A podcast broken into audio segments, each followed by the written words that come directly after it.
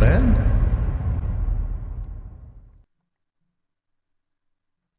Good evening, ladies and gentlemen, boys and girls. I really hope I've unmuted my mic and that there are going to be no technical issues this evening. So, as the thumbnail quite clearly shows and the title of the video quite clearly says, I'm joined tonight by Gutsick Gibbon. I've had to write this down because I know I like to speak to really smart people, but I've never had such a long list of achievements. So she's a Masters of Research in Primate Biology, Behaviour and Conservation with a B S A in Pre-Professional Animal Science and minors in Anthropology and Biology. That makes my B Tech first diploma in Business and Finance seem completely irrelevant, doesn't it? But uh, there we are. It is what it is. So, good evening. How are you? Oh, I'm doing just fine. How are you? I'm I'm overjoyed as always. I'm always, I'm the happiest, miserable old man on the face of the earth. I never complain because there's no point because nobody cares anyway. So let me just very quickly say hello to a few people. Good evening, Brian, Planner Walk, uh, a Marvel girl. Good evening. How are you, sweetie? Um, good evening, Missus Schrodinger's cat. Nice to see you. Uh, Jennifer Klein, the happy little fox, a k a. Benji, Dan Hetfield, Padjo Lee, Purple Snowdrop, and everyone I've missed because I'm sure there will be many. So this is how it works. It's not overly exciting. It's not overly taxing. There will be nothing that I am sure you cannot handle. Um, I'm just uh, confusing myself. So your degree, how can I, can I first of all, I know it's rude to ask a lady your age, but the more guests I get on this show, the older I'm starting to feel. And I'm pretty Please. sure I've got belts older than you. Oh, come on. I don't believe that for a second. I'm twenty-six, but I'm usually clocked as significantly younger on the channel. I've got kind of a, a very neonatal face. I got, so I, I usually get, you know, seventeen, eighteen, stuff like that, which is really handy. I'm sure it'll be handy at some point in my life, but uh, oh, a couple well. summers ago, my, my usual go-to for this, uh, you know, your source of irritation naturally isn't even buying alcohol. It's I was uh, I dug up from my basement a couple months ago a, a, a B B gun, right? Uh, went to go buy B Bs, got carded for B Bs. You got to be sixteen to buy B Bs in the United States. Yeah. So I was like, all right, I'm getting a little insulted at this point. So you get ID'd for, in, in the U K, you get ID'd for energy drinks, scratch-off cards, yeah. anything like that. I suppose you buy them with fear then. Oh, yeah. Yeah. When I, you know, I lived in the U K for nine months. and I was Oh, really? I didn't know that. Where about, yeah, that's was, where I got, I got my uh, master's degree there in London. I was going to say, was it as part of your study? So you lived in, in London itself, or? I did, yes, South London. Yeah, I got my um my degree from University of Broxburn there. So yeah. I, I loved it. I actually, I miss London terribly. Yeah, I, I, I love London as well. I spent quite a lot of time there. My youngest son was born with a, a condition, and the only hospital in the U K that has doctors that can look after him is Great Ormond Street in London. So sure.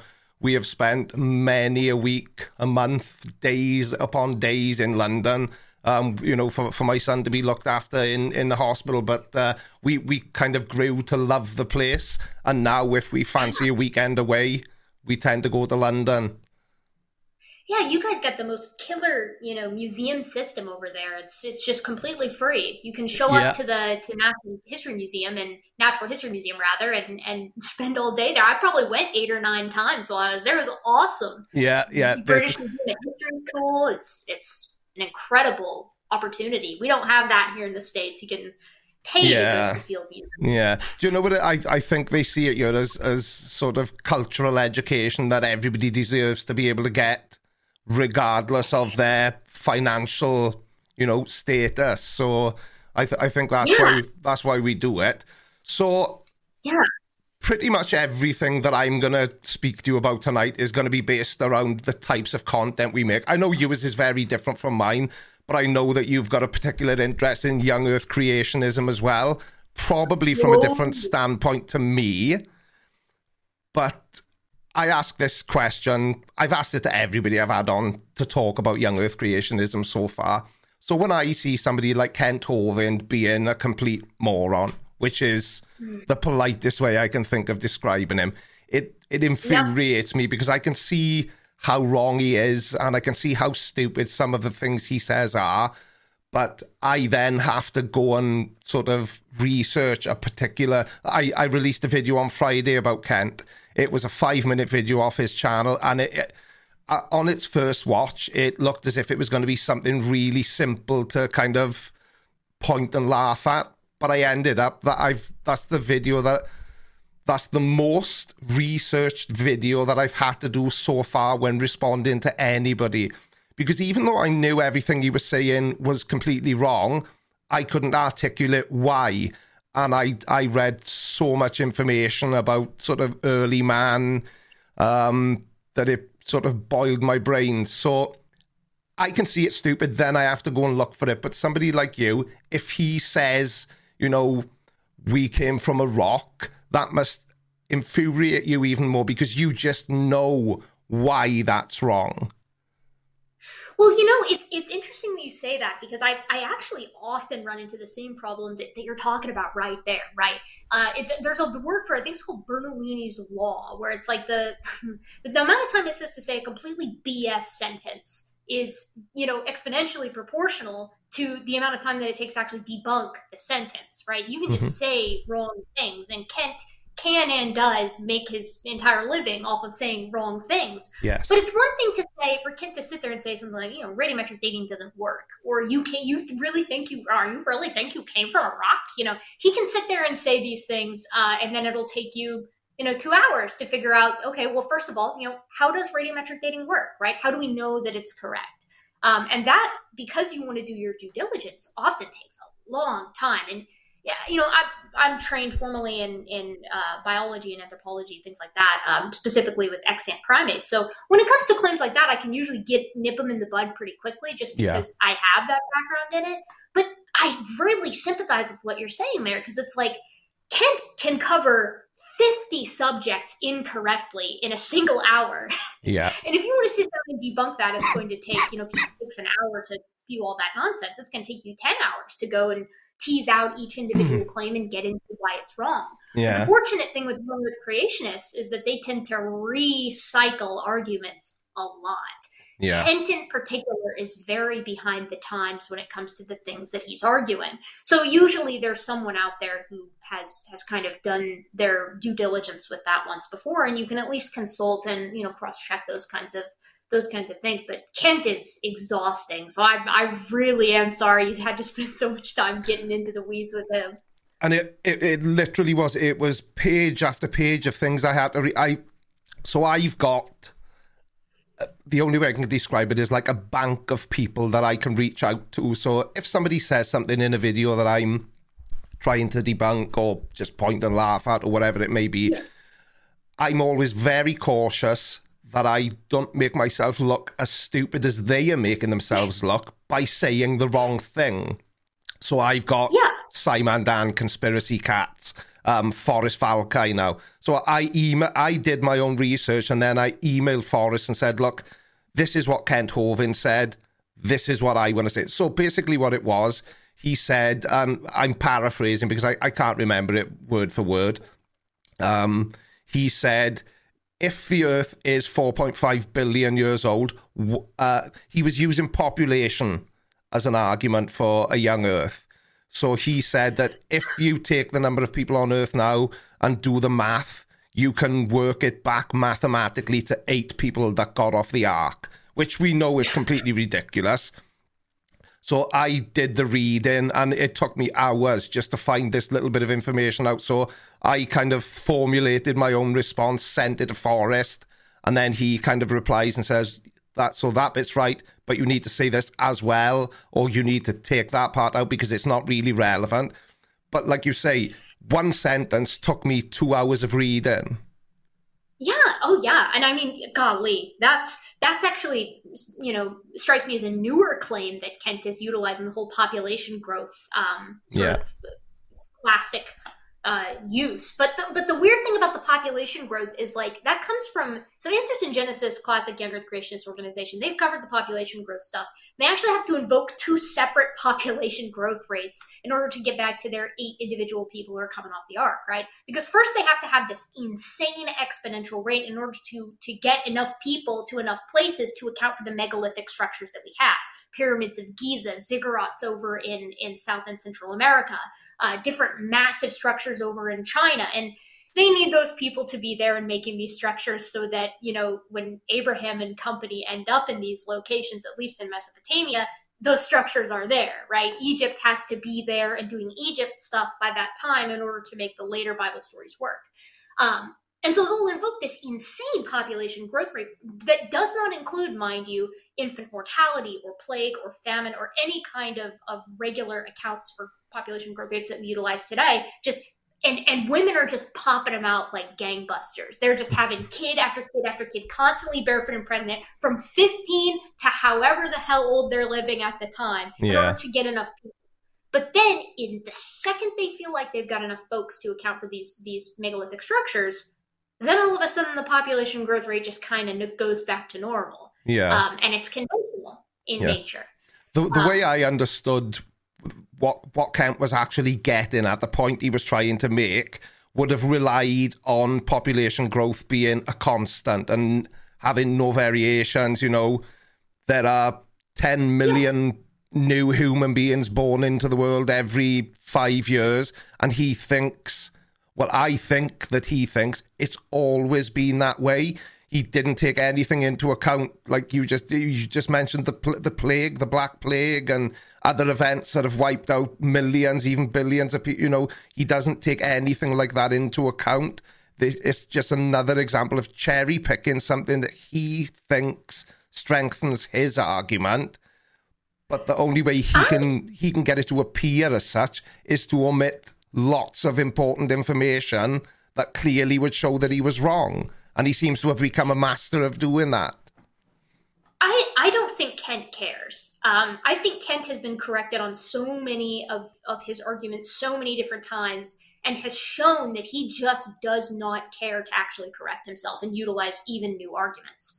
I mean, he's he's been doing the same claims since before he went to jail for yeah. the first time. Yeah. Um, so I, I don't think for Kent it's about being correct. In fact, I think for a lot of young earth creationists that are here on the internet, at least, for many of them, it's not about being correct. It's simply yeah. about looking like you have the illusion of an answer, or that yeah. you can propose the illusion of a problem. And when you correct Kent, he simply will just, you know, let's say you sit down with him, you explain, you know, population growth rates or pop gen, anything with regard to that. You say, look, Kent, you're not taking any of this into account.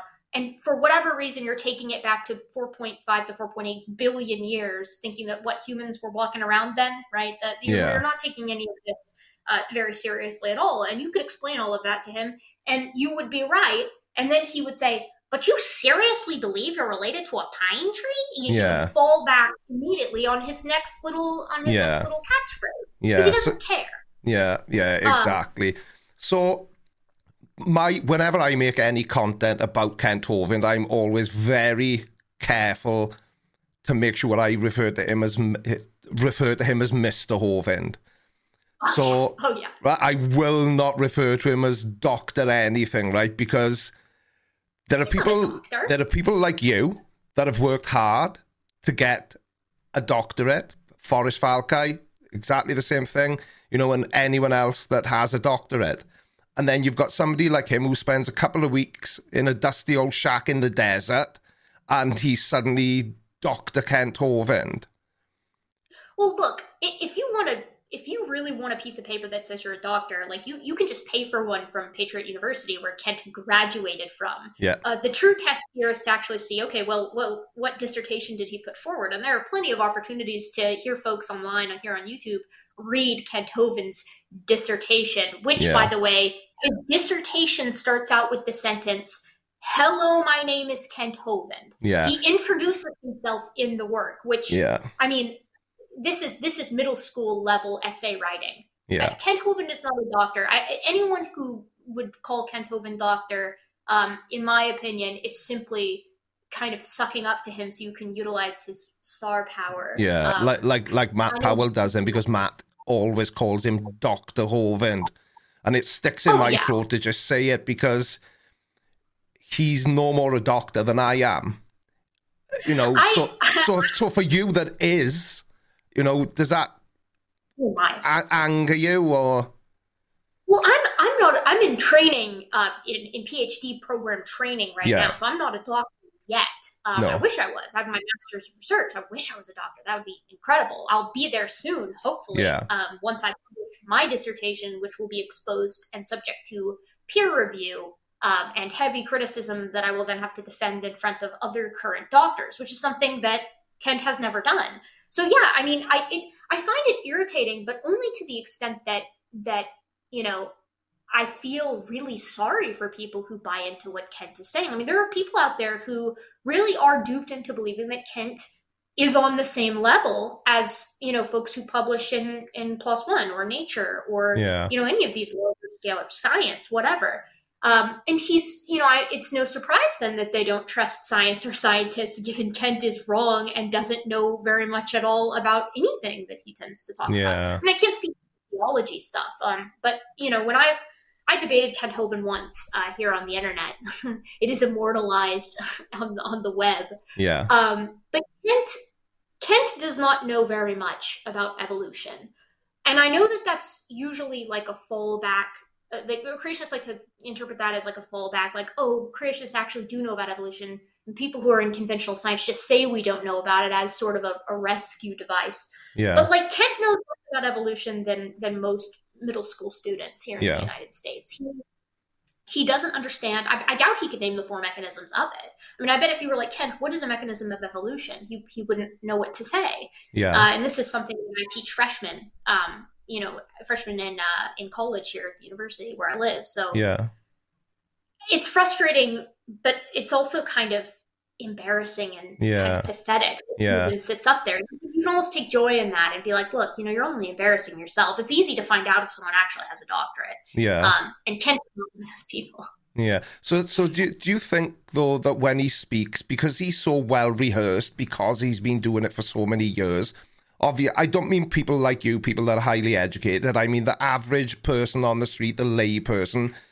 Do you think that's part of why he's able to convince them? One, because he calls himself doctor, and two, because he's he's quite articulate when he when he speaks about what he's. The fact that he's wrong to him is completely irrelevant, and I would imagine to the people that buy into his nonsense, it's it's completely irrelevant to them as well. So do you think that's part of the problem with him, that he's got such no, a big following? You're absolutely right. Yeah, Kent is charismatic. And honestly, yeah. he can be kind of funny sometimes. I mean, I usually when I laugh at Kent, it's because he, he said something absurd. But every now and again, he'll he'll hit you with one of those classic dad jokes. And you're kind of like, okay, like I can see why people can buy into Kent Hovind. If you don't know about any of this stuff, you're right. He is well rehearsed, and he yeah. does say that he's a doctor. He claims that he owns a science center, and you know he'll he'll come out and say, "I've had over a hundred debates on this so- on this subject," and you know he says, "I've got a you know a forty thousand slide PowerPoint presentation." He'll talk about all this you know faux credentials in order to bolster the charade. And if you're you know poorly educated as a person, right? Maybe you didn't graduate high school because you were in an area that didn't have access to that kind of education, or you know you're just I guess under underprivileged in that aspect, you can fall into that trap by no fault of your own, really. um yeah. I mean, it's over in Dinosaur Adventureland, I'm not fully convinced that these people even have access to like the internet uh, outside of passing through Kent. Yeah. They're completely isolated from anything other than what Doctor Hovind, uh, you know, force feeds them in, in yeah. this whole seminar. Yeah, because I, because I've always said, and I, you know, I, I think it's a fair point for me to, to make, you know, because I'm, I'm, I'm only self-deprecating myself. I've always thought that I'm, I'm not stupid, but I'm not as highly educated as I would have liked to have been, mainly because I was just too lazy and uninterested when I was in school. Everything I find interesting now, you know, like the, the things I make videos about, the science based around it, I wish I knew more about, but I was just too lazy and too interested in girls and messing around with my friends to, to learn. But I've always said that I'm kind of, I, if if there was a line that people like me walked along, and to the left was falling down sort of a conspiracy or you know, a, a religious cult sort of path. And then to the right is the side I'm on, the the right side. I all, I often think, how many how many other people are there that are very similar to me in their education level and, you know, their beliefs and everything, that have gone the wrong way because they couldn't be bothered to kind of look this this sort of information up to to, to verify it or debunk it or whatever it may be. So, you know, I can see why people fall for somebody like Kent. Yeah, and I mean, gosh, don't sell yourself short. I think that, you know, being being self-taught in a lot of this stuff, there's a massive amount of merit to that. And you can do a whole lot of self-teaching with the advent of the internet. That's yeah. one hundred percent true. Yeah, yeah. Um, I, I would never decry that. Uh, the problem is that that go, that road goes both ways, right? I mean, because on one hand, you can teach yourself, but you can also know when you're wrong. And there's folks like Kent out there and others um, who who have the ability to double check themselves, who have the ability to see whether or not their claims are bolstered by uh, empirical literature. And they don't. They don't bother. Um, no. Sometimes it's because they're lazy, and sometimes it's because they don't care. And in the yeah. case of Kent and, and Matt, I think it's because they don't care. I, yeah. I really feel strongly that for them, this is a grift. Um And that, and this is simply because I don't think Kent is stupid. A lot of people, you know, are like, yeah, Kent Hovind is a moron. And you would, that's not unfair to kind of deduce given the things that he says. Yeah. But when I was preparing to debate him, I watched, oh gosh, I consumed so much Kent Hovind content. I probably watched every debate that is available online that he was involved in. And yeah. you really start to see a pattern. You know, this guy's got his spiel. He's got yeah. the things that he said. He says them. He doesn't change them. Like you said, it's a script. Yeah. Um, and he knows what works. And he knows what kind of uh, rhetoric is going to at least keep the current flock by his side. I mean, yeah. I'll give you an example. I was when I was debating him, one thing that I like to utilize a lot is support for human evolution, which is, you know, what I really like, uh, is this fact that, of course, human beings are ninety-eight point eight percent similar genomically when you're comparing the genomes uh, to, to panids, to chimpanzees and bonobos. Uh, and this number goes down to ninety-six percent when we're including indels, uh, which is like insertions and deletions. It's a full-scale comparison of two genomes. And the really cool thing about comparative genomics in that sense is that we use comparative genomics every single day in our court systems here in the United States in the form of paternity tests. Yeah. It's the same thing. In fact, paternity tests are actually dumbed down versions of full genomic comparisons that we do between organisms. You know, right. for reference, ninety-eight point eight percent or ninety-six percent, whether we're, you know, scaling it with or without indels, this is more than, this is more similar than rats are to mice, uh, yeah. and more similar than how rats are to tigers. It's very, very similar and suggests a very recent divergence. Yeah. So when I was debating Kent, you know, that's this is what I said. I said, okay, Kent, you know, you, you got your biblical kinds, which is a classic young earth creationism. Uh, and a lot of people say, you know, even young earth creationists, they don't know what kinds are. They don't have a definition for them. I yeah. take the opposite stance. I think they know exactly what a kind is. It's whatever they need it to be in that ex- in that exact moment, yep. which is why kinds will lump rats with mice, but um, kinds won't lump humans with chimps, because it's not about any empirical standardized measurement. It's about, mm, this is kind of what I feel like a kind looks like. So yeah. Kent and I are debating. We're going back and forth. First thing I say is I say, Ken, you accept paternity test work.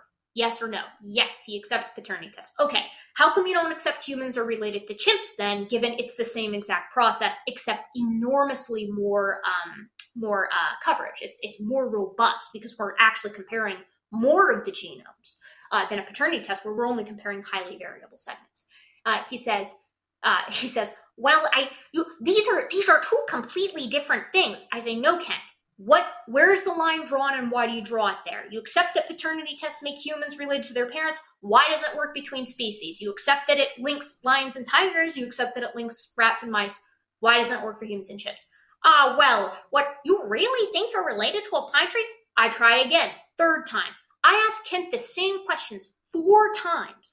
Where is the line drawn and why is it drawn there? Why does comparative genomics work for things that you think are related, but it's not standardized and, and it doesn't work for humans and, and other primates? And finally, the fourth time I asked the question, he goes, well, consider the movie The Green Mile. And this guy starts talking about the, the film, the Stephen King film, yeah. The Green Mile, how John Coffey, it looked like in the film The Green Mile, it looked like he killed these two kids, when in reality, he didn't actually kill them. And, and what that effectively said to me is, yeah, I realize that the evidence points to humans and, and other apes being very closely related, um, but I think that there's evidence against it, and we just don't know about it yet. And yeah. I'm sorry, Ken, that's not an answer. And yeah. so finally I said, look, you know, you don't have an answer. Let's move on. Um, So it doesn't matter how many times you sit down and you correct Kent. It doesn't matter how you show him the evidence. It doesn't matter, you know, that this is all freely available to him online in many cases. He just makes money doing what he does. And, yeah. and I think that that's the long and short of it. I think that's a really big part of it as well. And again, I've said this so many times.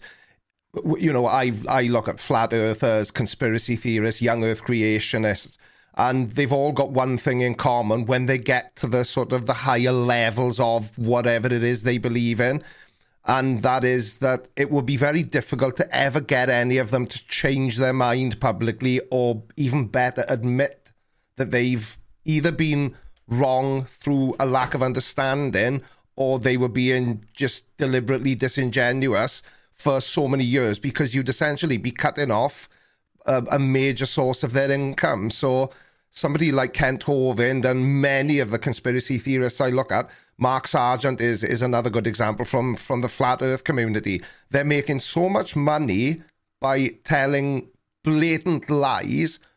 Why are they going to change? It makes no difference yeah. what you say. You know, with, with Kent Hovind, he's a perfect example of it, because the the example you just give reminds me of, he debated um, Conspiracy Cats. I'm not sure if you're familiar with that channel. Oh, yeah. And well, I wasn't prepared for that. There we are. So you, so even, so you know that that's what I was going to bring up. When he realized he could no longer manipulate his way around the argument or divert away from it, he just had to put his hands up and say, "I wasn't prepared for that." So, but but you're yeah. a, you're a doctor, Kent, and you specialize in this area. How can you possibly not be prepared? I dare say, Erica, in your area of expertise, there would be very few questions anybody could throw at you that you would say, I, I've got no idea, I can't answer that, because you've been studying this for so many years. I would guess you've pretty much got most of it covered just from memory. I would at least, yeah, I would at least be able to give you the basics of it, right? Yeah. Like, I, okay, for instance, um, I'm not, I'm not focused. I'm more morphologic, right, when it comes to the human evolution side. So I could give you the anatomical details and of how, you know, these hominins are changing morphologically through geologic time from the Miocene apes twenty million years ago to now. But if you wanted to talk about the intricacies of of modern and archaic admixture of, of genes between, say, Neanderthals and humans or Denisovans and humans, I could tell you a lot about that, but I'm not going to be as as in depth as someone who is trying to is who's focusing their dissertation, for instance, on that. Yeah. Right. The relevant literature that I've been exposed to is very heavy on the um, anatomy and physiology, um, morphology side of things, form and function, things like that. Uh, but Kent couldn't tell you what an allele is. I guarantee you, he does not know how natural selection works or what fitness is. Or I mean, this is this is a guy that. This is a guy that probably couldn't pronounce Australopithecus, if we're being quite frank. And, you know, he's betrayed this lack of understanding in conversation after conversation with person after person, which leads me to believe, and yet he doesn't change it, which leads me to believe he's not worried about being embarrassed about mispronouncing things or no. not knowing the definitions of things. He doesn't care about that. He cares about the attention, and he cares about the adoration of the people who already believe him, and he cares about the money, which yeah. leads me to believe that he's something of, I mean, perhaps even a megalomaniac. And and this is a little bit of armchair psychology, obviously, and I'm certainly not qualified to diagnose Kent Hovind. I wouldn't even know where to begin. The, no. the therapist who gives Kent on their docket has their has their work cut out for them. But you can just look at how, you know, his own family reacts to him. His multiple wives all seem to come away from the marriage talking about how uh, narcissistic and controlling he is. His own son, who is also a young earth creationist, wants nothing to do with the guy. Yeah. I mean, it's very clear that there's more at play here than than just the grift, although I think the grift is a large part. But the very last thing on Kent Hovind's mind is being right about science, yeah. in my opinion.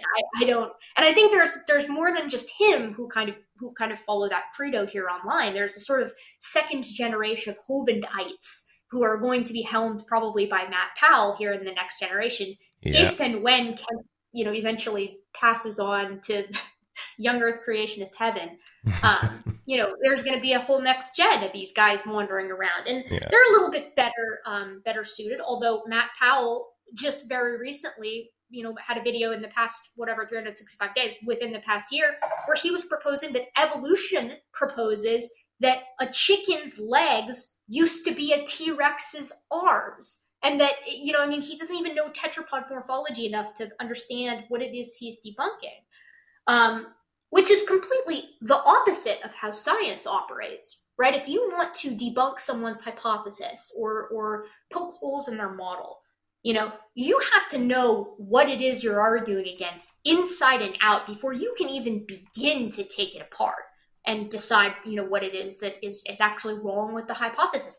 Then you write it up after you've experimented to show that the data actually supports you, and then you expose it to peer review. So you you expose it to other experts within the field who are going to be able to say, hey, you know, you got this part wrong, or you mischaracterized their model, or you didn't do the right kind of experiment to justify the claims that you're making. But for Kent and Matt, it is just enough to sit there and cross their arms over their Hawaiian t-shirt and whack a SpongeBob model with a plastic mallet and say, you really think you came from a rock, um, which is, of course, the straw man of the idea in the first place. But it, it just, I mean, how many times can I say it doesn't matter to them? Right? Yeah, like, exactly. The, the the whole point is, and we, we could talk about just that one thing probably for the entire two hours, but, and I've, again, I've, I know I repeat myself, but I'm an old man. There is so much of what they do that is just repetition of exactly the same thing. They'll say the same sentence in fifteen different ways because they've got they, they've got a very well rehearsed script and they just do not deviate from it. Hence Kent's, I wasn't prepared for that, because he's probably afraid to deviate away from his preferred talking points. Yeah. And you're right, Kriege, because the thing is, is it's it's all incredulity. If you actually take apart Kent's argument, what is it that Kent is saying? And it, it's this little gem is, of course, found in his his go-to phrase, which is, you really believe whatever the hell he's saying next. You you you really believe you're related to a pine cone, or, yeah. you know, pine trees and whales are related, or pineapples and mosquitoes are related, or that you came from a rock. It's all one big incredulous argument. It's an argument from incredulity, which fits quite nicely with our hypothesis that Kent doesn't actually know what he's talking about, because yeah. every argument that he makes is, I can't conceive of a world where that could actually happen, therefore yeah. it's stupid and dumb. Yeah. Um, so he doesn't understand it. He doesn't care to understand it. And I think that therein lies the secret of Kent's of Kent's sort of rhetoric here, his his strategy, which is, as long as he doesn't know what the hell he's talking about, he can continue to justify to himself and others this argument from incredulity. Because yeah. if he were to actually sit down and find out what it is that people are arguing, then he would actually have to find new things to argue about it. He can no longer yeah. say, I just can't believe it, because he knows how it works. Yeah. And then he has to say, okay, well, maybe I have a problem with natural selection, or maybe yeah. I have a problem with the definition of fitness, or whatever. Um, He's like the world's laziest creationist in that way. At yeah. least Answers in Genesis will sometimes have a specific argument to make. Yeah. And you can kind of tease that apart. What do you do with that, I just don't believe you? You know, what, what do you yeah. do with that? This this this is why I like making responses to Kent Hovind, because I, I've never referred to myself as a debunking channel, right? I, because for, for, for all the reasons I said earlier on, I just don't have the the, the knowledge to hand, which is a big part of the reason why I've said I will never, ever debate anybody, because without looking this information up, I don't know if I'm right or wrong.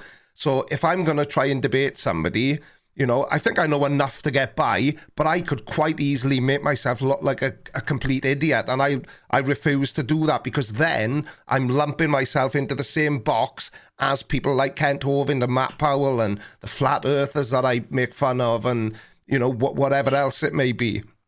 But um, well, don't sell yourself short. You know, I mean, I, I you know, again, I, I want to emphasize, like, you don't have to have a degree to talk about a lot of this stuff. No, the degree helps because it, it lets you into the minutia of, of the methods, right? Yeah. You actually learn how to carry out the experiments yourself. Um, and usually you end up publishing on them, which means you, as I said earlier, you have to actually know a lot about what you're talking about. But man, I, I, you probably, you're probably underestimating yourself a lot here. Yeah, I bet mm. you know plenty enough to, to go toe to toe with Kent Hovind or some yeah. of these flat earthers. Yeah, yeah, yeah. I, I, another thing is as well, and I, I say this with the greatest of respect for anybody that debates, and I, I know you said you've debated Kent Hovind, but t- to me, it always seems quite pointless because I've watched hundreds of debates, young earth creationist debate, flat earth debates, all sorts of different things. And the one common theme is that the flat earther or the Kent Hovind or Matt Powell, they never seem to lose. They they win no. every debate they ever participate in. Yeah, I mean, you're you're totally right. Look, I love debating. I've done a lot of debating on YouTube, less these days just because there's not very many Christians left to debate um, who, who actually want to debate me uh, for whatever reason. But the the... thing about debates is it's all about optics, right? It's can you show that you know the material better than the other person? Uh, usually that's how it's decided who won, is it did you look better? Was there mm. ever a point in the debate where someone asked you a question or posed a point and you paused too long and it was clear that you yeah. didn't have a response? Yeah. Uh, but on the other hand, when you're debating someone like Kent Hovind, Kent is not even under the impression that he can lose. I no. mean, You go to any of these Kent Hovind debates, he just gets annihilated in the comment section because everyone who's watching the debate not on Kent's channel knows that Kent is a, a grifter. Everyone is saying, look, obviously Kent loses again. Why do we keep giving Kent attention? Why do we keep talking to him when he never changes his mind or changes his arguments, even though he's been shown he's incorrect on many of them time and time again? But then you go over to Kent Hovind's comment section because he's usually simulcasting it, and his comment section is a very different story. Yeah. So, you know, I think you're right. Kent Kent just doesn't think he can lose. And yeah. a lot of it's the same with flat earthers. Your Nathan Thompsons. I mean, all Nathan Thompson has to do is sit down and put a plastic globe on his head with, you know, sunglasses hot glued yeah. in front of it and look right around like like he won. It's like playing chess with a pigeon, right? Yeah. The pigeon will shit on the board and knock all the pieces over and strut around like it won the chess game, even though it doesn't even know how to play chess. Yeah. But Nathan That's Thompson's cool. a really good example because he does exactly the same thing as Kent Hovind. He yeah. always refers back to the second law of thermodynamics. Um, I certainly don't know what that is without reading about it, but he, I think, has read about it, and he's learned it parrot fashion. So whenever there's anything he struggles to answer, he always reverts back to the second law of thermodynamics because he thinks that that avoids him having to answer any other question about the shape of the earth. So in the same way Kent always sticks to the same talking points, every debate I've ever seen Nathan Thompson participate in, he tries to do exactly the same thing. He's got a couple of things yeah. that he sounds like he knows a lot about, and he likes to only talk about those things. Yeah, and, and and that's it, right? I mean, they're sitting there with with a bunch of buttons and, you know, which which catchphrase will I use as a response to this argument? Um, and, and, you know, the good news about this is, like, this is why Kent is the bottom of the barrel, even in young earth creationists. I mean, yeah. the big orgs like A I G and I C R, obviously they are wrong uh, for many reasons that I've covered extensively on my channel. And I think that sometimes they're dishonest too. That's my opinion. But Kent, they won't interact with Kent, right? Like he's he's straight up the slime at the bottom of the barrel that none of the other young earth creationists want to touch. And for more reasons than that he was a convicted domestic abuser, which I can say that that's not slander or libel because he was actually convicted of yep, it. Yeah, exactly. Um, but, but you know, the, the thing is, is that Kent isn't, again, he's not arguing because he wants to win or because he really, I don't think, think that he's right. Like I don't even think he thinks he's right on some of this stuff. Uh, for him, it's a rhetoric game, and if he can show up on modern day debate, or he can show, which I don't, I think he's actually banned from modern day debate, but if he can show up on these platforms and strut his stuff and get money through super chats and simulcast it to his own stream and you know or his own channel and stroke his own ego, yeah. then it's a successful debate for him. He won. Yeah. Um. at least in his own mind he did, because that's not about the conversation. It's about having, you know, a punching bag that he can stand in front of and shout the same nonsense at, and everybody in his room claps like seals. Yeah. Because, and again, I don't want to characterize the people who believe Kent Hovind as idiots, because I don't think that because you believe Kent Hovind, you're necessarily an idiot. I think a lot of times you've just never been exposed to, you know, a lot of the material that shows that Kent is wrong scientifically, but I think that it, there's also a lot of dissonance going on there. You yeah. know, these people have been raised to believe a certain thing, and they think that if they even glance, uh, give a cursory look uh, at opposing, you know, data or or thoughts, even in the form of a middle school textbook, that that puts their eternity in jeopardy. You yeah. can't argue with that. There's no, no arguing with that. Yeah, um, yeah. It's all controlled through fear, isn't it? And and that applies, I think, to... Yeah. religion in general. There's always that that veiled threat, you know. If you if you don't say your prayers, or if you don't be nice to Mary across the road, then you'll go to hell. You know, it's why do you need to threaten somebody to get them to comply yeah. with what you would like them to be doing? Because if you have to rule somebody through fear, you're not ruling anybody, because eventually, you know, unless they're particularly weak-minded, they will see it for what it is, which is essentially do this or else. Well, and I'll tell you, you know, to, to kind of round off the thoughts about like, okay, are debates useless or not?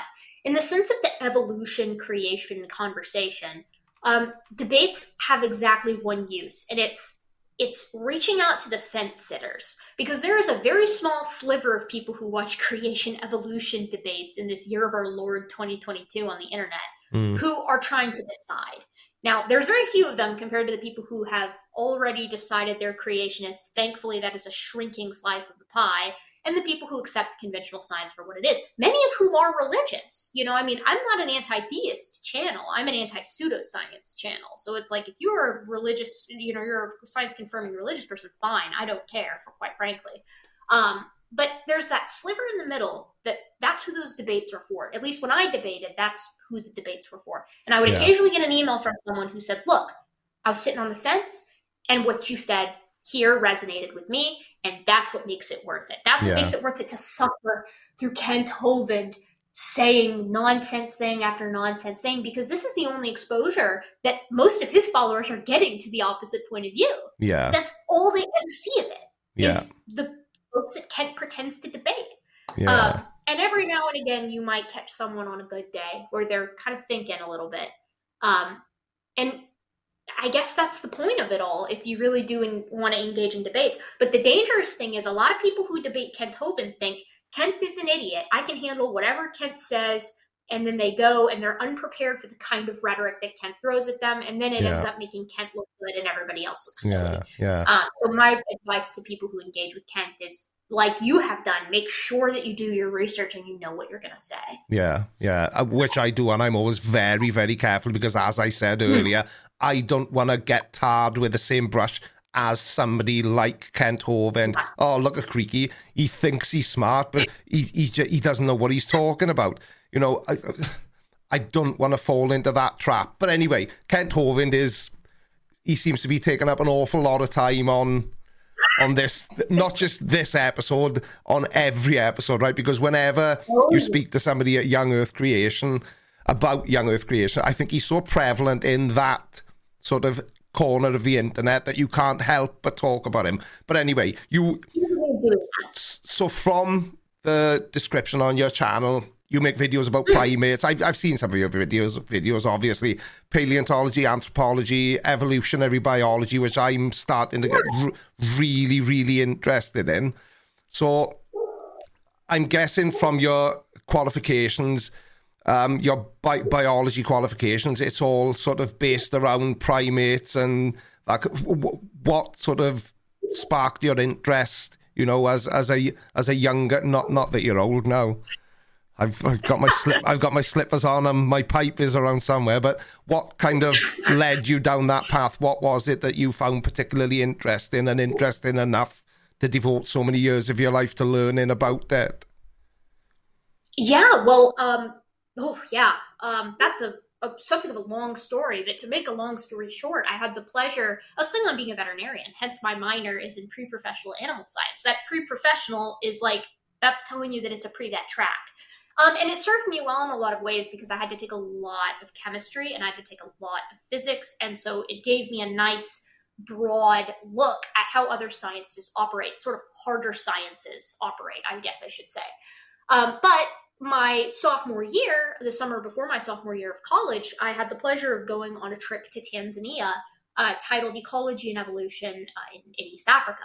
And this included things like uh, visiting Olduvai Gorge, which is the site of some incredible hominin fossils, including the likes of Homo habilis and some members of the genus Paranthropus. So a lot of these really core to our understanding of the of the human story, the human lineage. Uh, but that actually wasn't it for me. It was later in the trip where we we stopped at uh, Gombe Stream National Park. Gombe Stream is really cool. It's where Jane Goodall did all her work. She follows all these chimpanzees, you know, there. The G group is, is who she mostly followed. And she pioneered primatology. She was the first person who saw chimpanzees use tools. And of course, many people know this story, but before that, it was man the tool maker. What separated humans from all other primates and all other animals was this ability to use tools. And when she saw chimpanzees um, termite fishing with, with blades of grass and with sticks and pulling them out and eating the termites and then eventually cracking open nuts with rocks that they picked and chose and carried around and taught their own offspring to use, um, you know, Richard Leakey famously said, uh, you know, we either have to redefine man, we have to redefine tool, or we have to accept chimpanzees as men uh, because they use tools just like we did. Anyways, I digress. So I, I got this opportunity to go to Gombe Stream National Park, and uh, we were following around a group of young females, and one of the females had an infant, and I wanted to get closer to get a cooler look at, at how these chimpanzees were interacting because they were just foraging and doing things like that. They're a fission fusion society, so Um, during the afternoon, the group will split and everyone will go and forage and do their own thing. And then during the evenings, the chimpanzees come back together and, and you know, will socialize and groom each other and then go up and make their nests in the trees. And so I kind of split from the rest of my group and I was trying to get a good look at these, at these chimpanzees. And, you know, I got really close, like within a meter, uh, maybe, maybe a meter and a half of, of one of the females with the, with an infant. And, you know, she looked up and she noticed me and we, we made eye contact and she made this low bark sound at me that, it was so funky because we were making eye contact at the time and it was almost an expression of like, what the hell do you think you're doing here? Back yeah. off. Like I'm, I'm foraging and, and you don't really belong here. And I know that's anthropomorphic and it feels really silly. Um, but it's not like, I love dogs. I've got three of them, but it's not like looking at your dog when you make eye contact with the chimpanzee no. in the wild.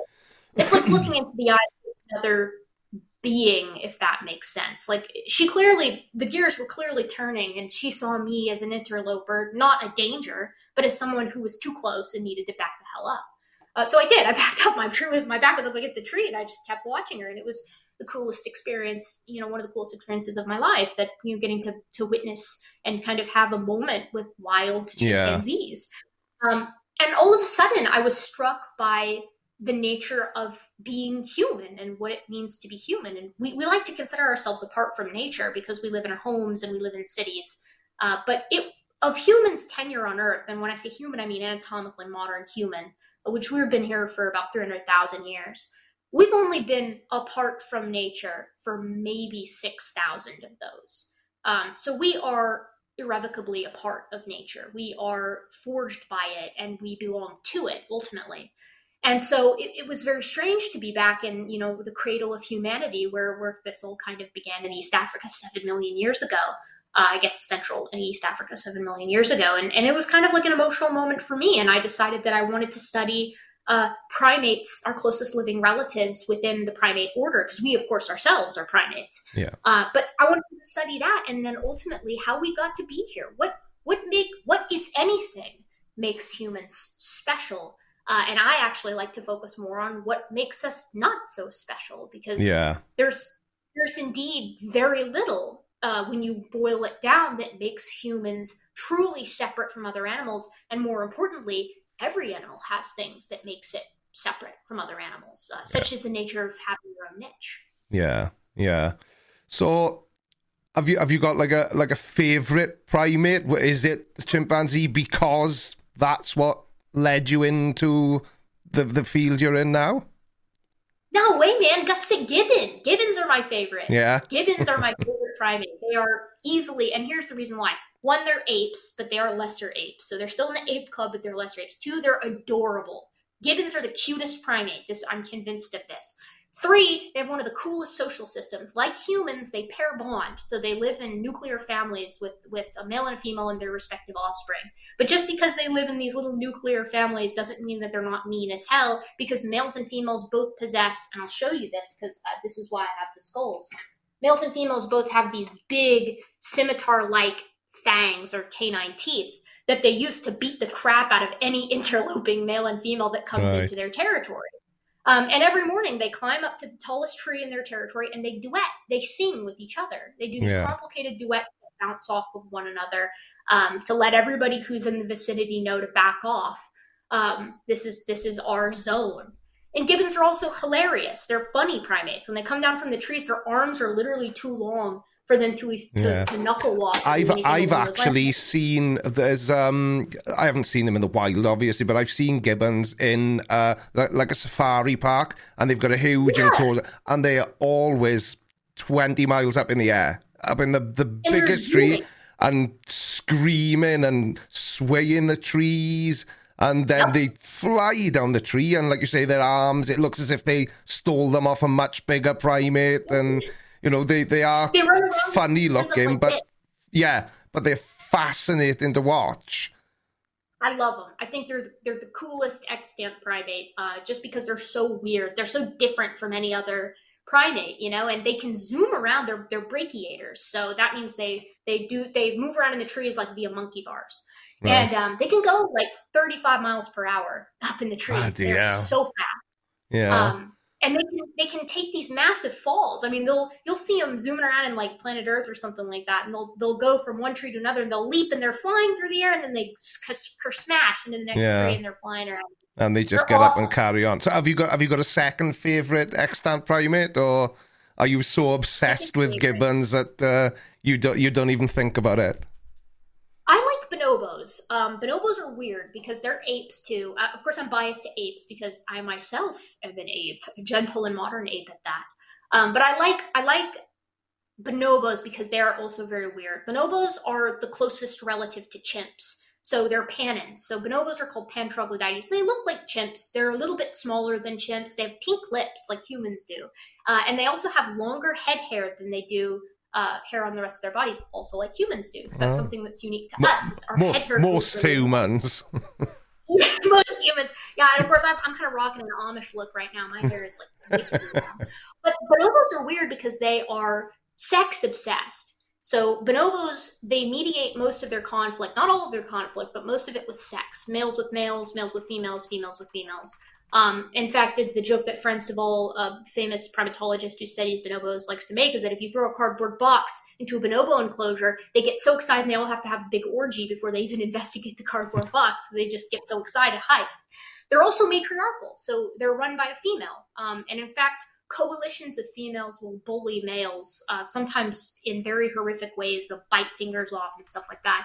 Uh, to get what they want, which is a stark difference from chimpanzees, which are very patriarchal. There's an alpha male in charge, and coalitions of males uh, go and, and war with other groups of, of males, which is very interesting because, you know, they're doing war just like people do war. But bonobos I was, are very I was going to ask about that.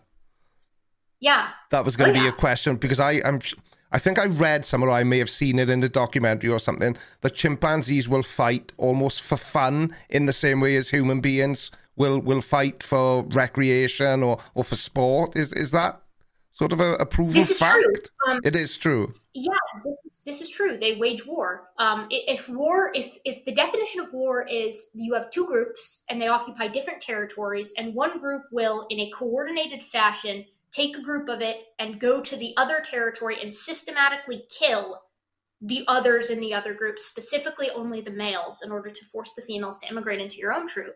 Um, and that's war. That's yeah. exactly how we do war and have done war for millennia uh, in human societies. And that's precisely what they do. Uh, yeah. And they will attack and, and kill in ways that are systematically cruel. So chimpanzees, much like humans, uh, they'll go for the soft bits. They bite off fingers. They bite lips. They bite ears. They rip off testicles. They're very mean when they fight.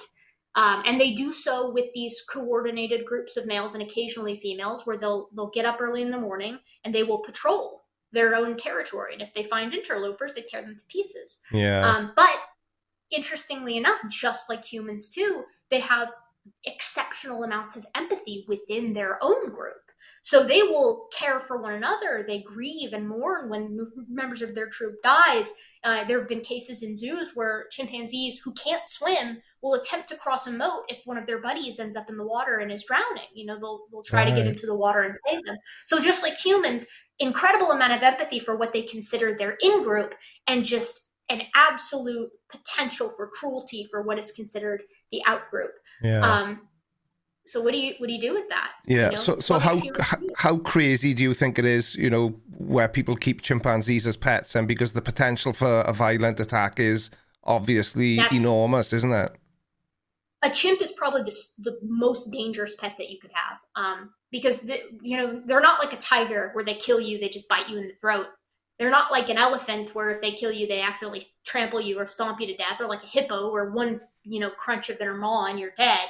Uh, a chimpanzee, as we've seen from many uh, unfortunate cases where people have kept chimpanzees as pets, uh, will, like I said earlier, systematically and, you know, methodically take you to pieces.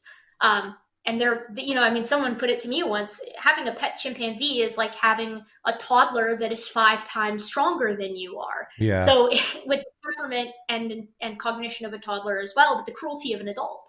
Yeah. Um, You don't want to. You don't want to have a pet chimpanzee, even if they consider you their in-group.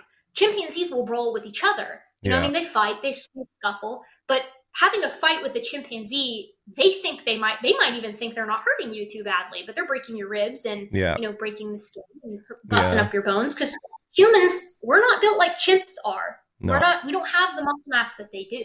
Yeah. Um, yeah. We've invested I, I, it elsewhere. Again, I, th- I, th- I'm, I I can't remember if I read it or what, but it doesn't matter anyway. But um, and I'm not sure of the best way to articulate it either. But pound for pound, chimpanzees' levels of strength is um, I can't remember if it was five times more than a human being or ten times more. So if a, a, a six foot man can lift up two hundred pounds. If there was a six-foot chimpanzee, same build and everything as the six-foot man, he'd be able to pick up, you know, six, seven hundred pounds. Is is that badly it's, explained, I mean, I but, but correct? Yeah, I don't know the exact numbers. I usually hear that a chimp is about three times as strong as an adult. It man. may well have been um, three times. I can't remember what I had for breakfast for this morning, so something I read last year. I've got no chance, but I knew it was a thing. Yeah, you don't want to scuffle with the chimp. I, I no. you know, I, I, I'm very much against primates as pets. Yeah. Uh, for many reasons, but chimpanzees, I mean, you would have to be an abject moron to think that you can have a, a chimp as a pet and that that's going to yeah. go well for you. Yeah, because we, we know, my, my wife and I, we know somebody who has, um, oh, it's a tiny, teeny, weeny little monkey. She paid about five thousand dollars for it. Um Probably tamarin, callitrichthyn. Um, I, so I, I can't think, but she treats it like it's a child. It wears a nappy and it's got different cardigans and different hats, and she puts pajamas on it to put it to bed. And I just think it's complete. It's absolutely to die for cute. And oh, yeah. every They're- time you see it, you just want to squeeze it and just take it home with you. But I, I, I can't see the appeal in having um, a tiny little monkey, you know, tearing your house to pieces and scratching at your furniture yeah. and throwing tantrums when it can't get its own way. There's no denying they're adorable. I mean, I yeah. think all monkeys are very cute, but to have them as a pet, I mean, there's some serious ethical issues there because they're so intelligent, right? I mean, you're you're. This is not like a. I mean, dogs are certainly very smart, but dogs have also been co-evolving with humans. We domesticated them forty thousand years ago. Yeah. Um. So they they are truly domesticated in the sense that we have kind of hijacked each other's bonding systems, right? Like you, you, when you make eye contact with your dog, it's a true fact. Um, you guys both release oxytocin, bonding hormone that is very maternal in nature. It's mm. fascinating stuff. Um, and we, we pick up on each other's cues. I mean, dogs are actually better at chimps than following hands at following hand signals because they, they are oh, very right. literally fine tuned for it. um, by us and, and us by them. We we can read dog expressions almost yeah. innately sometimes. Yeah. Um, yeah. Which is cool. But monkeys aren't like that. I mean, monkeys are wild animals, and they are not, you know, you see them sometimes in like videos and Instagram. They're like, they look like they're smiling and baring yeah. their teeth. They're anxious. Yeah. A lot of times they don't, they're not super pleased to be in your house. Um, I don't know. It's, it's a difficult question. I mean, certainly, certainly it's less intense with calotrichins, New World monkeys. They're less cognitively inclined than some of the others, but I tend to be wary of any kind of wild animal as a pet, just yeah. because they're not really built for that. You know, no. I mean, dogs and cats, they're kind of a different story, especially cats. Cats will come and go as they please. They yeah. kind of domesticated us. yeah, yeah, exactly, exactly. Right, so I'm going to jump into the green room now and let um, whoever's in there kind of join in the conversation. I'm just very quickly going to address the super chat, so Erica, before I jump in there. So if you need to take two minutes, um, I don't know if you want to do it now, get yourself a drink or whatever you need to do, but I'm just going to look at the super chats and then see who's in the green room, and then we will continue. So, because I'm streaming this from the second channel, I unfortunately I haven't set up the display comments properly, which is why I have not been displaying anyone's comments, and I, I don't know what's going on with it. So all I can do is address the super chats as they are. I can't. Um, so the first one was from Smarty Marty, and he said first super chat, and it was five pound. Um, this account is pending review. Super chat at four ninety nine. Um, I can't even read half of what he's written, but anyway. Um, and Christian G says, Erica's accent is hard to understand, but you're both great. Now, that's something I never thought I'd hear on this channel. But anyway, I'm going to uh, I'm going to jump over to the green room and, and see who's joining us.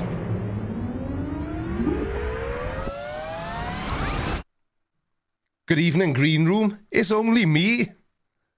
On. Uh, I got next down in uh, live next one. Is down in live one. I will. I should be paying more attention. I will jump down there now and introduce Erica to the man with the smoothest voice on the internet. I don't care what anyone says. I'll speak to you soon, Paul. How's that? Is that better? That is fan dabby dozy. That is perfect. Mate, okie dokie. Fire away. Um. Right. So let me just go back to the screen. Um. I've first of all, a big fan.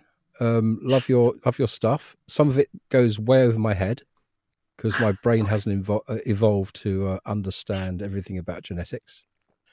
Um, and oh, hang on, I can't hear you guys. I can't hear anything. What's nobody, going on? Nobody's saying anything at the moment. It may be that. Oh, okay. No, I'm seeing mouths moving on the um, on the screen oh, at the same no. time as I'm watching the feed. Oh, it's delayed. Um, There's a, about a forty second delay, Matt.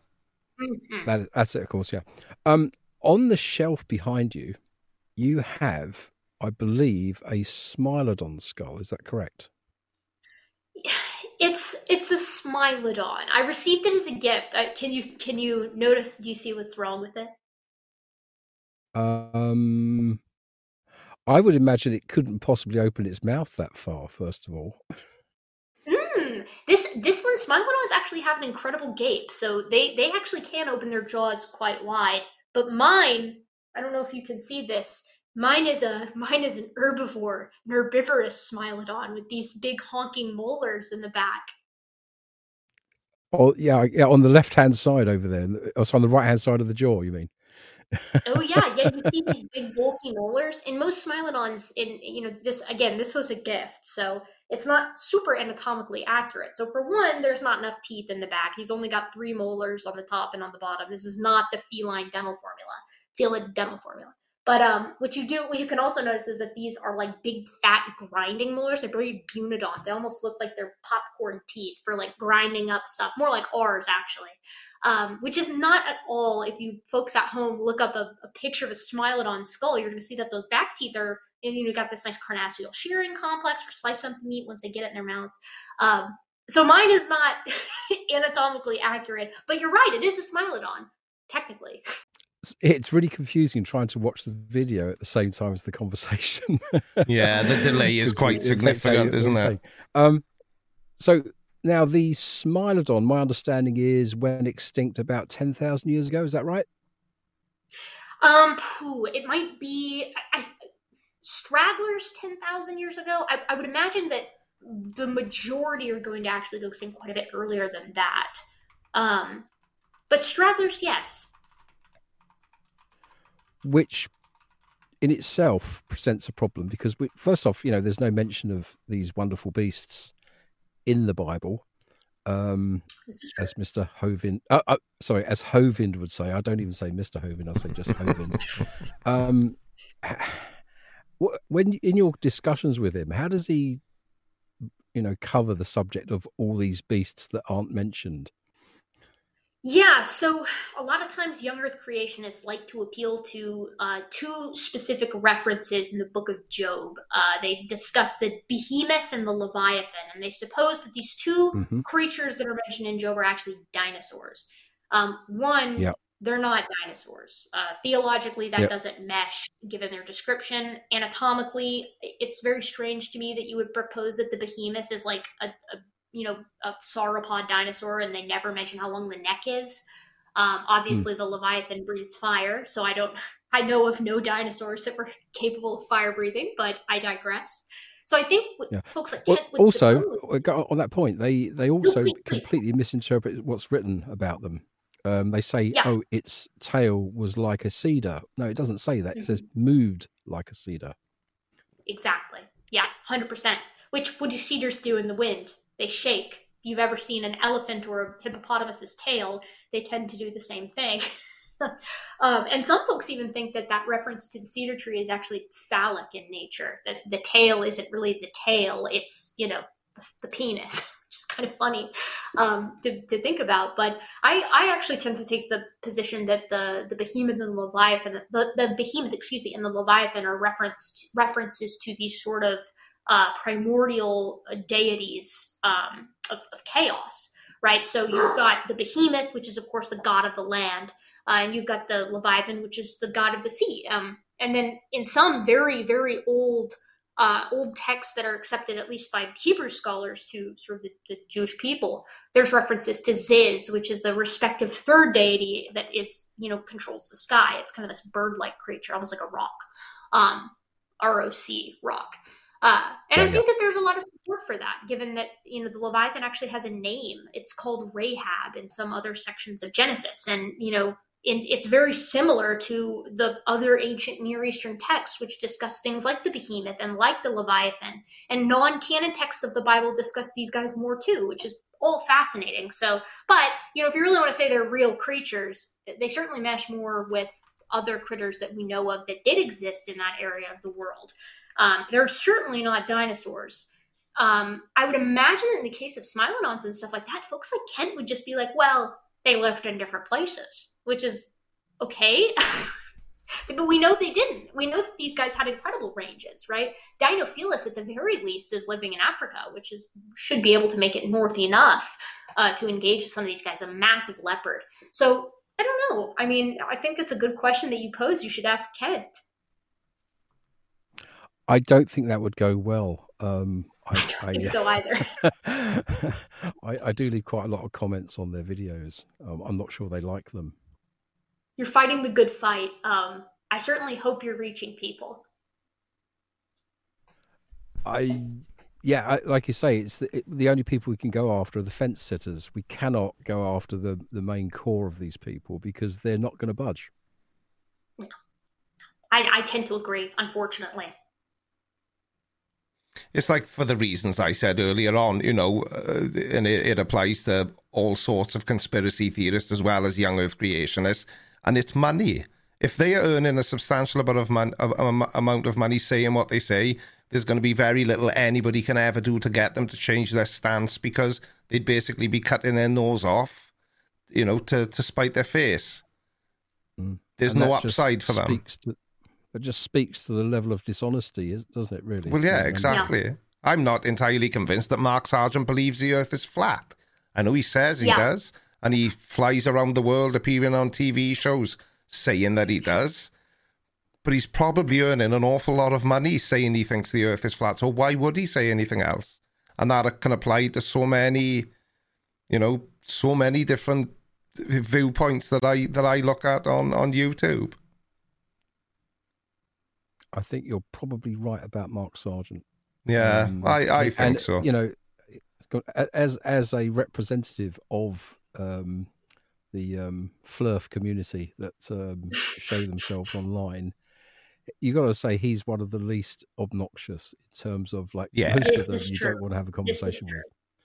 Yeah. So, Erica, I know I know you you don't look at flat earthers on your channel, but uh, what what are your thoughts on them? You know, do you, do you think that it's a combination of people who actually really do believe that the earth is flat because they don't understand why it can't be, or do you think it's predominantly, you know, people like Mark Sargent and Nathan Thompson, Nathan Oakley, Anthony Riley, um, you know, and then they've each got their own following. So you've then got a, a huge group of people running around screaming that the earth isn't a globe. Yeah. I mean, so the flat earth thing, that's really interesting. I think that the psychology, again, I'm going to do my armchair psychology thing here, um, but I think that it's actually quite a bit different than the young earth creationists, because a lot of times with young earth creationism, they kind of hitched their wagon in a theological sense. So to them, like we mentioned earlier, you know, there's, you're not going to get through them because there is this threat of hell kind of looming for some of them. And, you know, if you, if you give up that portion of the, of the Bible, what else do you have to give up? But the flat earthers, sometimes there's not even a religious angle. So you almost have to wonder if, if it's coming from a place of like, we know something you don't know. You know, we've got this nice community of, of folks that all have, you know, the, the, the wool pulled from their eyes, and they see through big science and, you know, big globe head ism, and they've, they've kind of sussed it out, uh, and they build their identity around that. And from that point, how could you ever expect them to, to sort of see the light? I think, you know, you get a couple guys who are who are up front, who know that they can make the grift and who know that they can just believe flat earth or push flat earth and build a community around it of people who are loyal followers who, who have staked a big portion of their identity in this idea of flat earth. Um, and then it's almost sunk cost at that point, right? Like what what what do they have to gain by accepting that the earth is a globe? Nothing. It's it's the same as what we talked about earlier, and you get these cults of personality that are impossible to break. Yeah. Um, so with the flat earthers, it's, I feel like it's almost just, an, it's cognitive dissonance plus not wanting to lose this very strange, but very tight knit community. Yeah. A lot of these guys are lonely, I think, yeah. uh, guys and gals, you know, who, who they don't really have much going on. And this isn't, of course, always the case, but it can be. Um, and why, why would they want to leave that behind? Yeah, exactly. Exactly. Right, thank you very much, Mister Mister Next Pro. We've uh, we've got a couple waiting, so I'm going to jump into call two. It's been a pleasure okay. hearing your dulcet you. tones thank as you. always. Okay, and see you guys soon, and thank you very much. No, thank you. Take Cheers, care. pal. Good evening, Padge. How are you doing, pal? How you doing? Oh, overjoyed as always, mate. You shouldn't need to ask. I'm going to assume that your question is for Erica, because why would it be for me? Yep, sorry, everything is getting confuddled here because I had two sounds coming in. Oh dear. Sorry about that.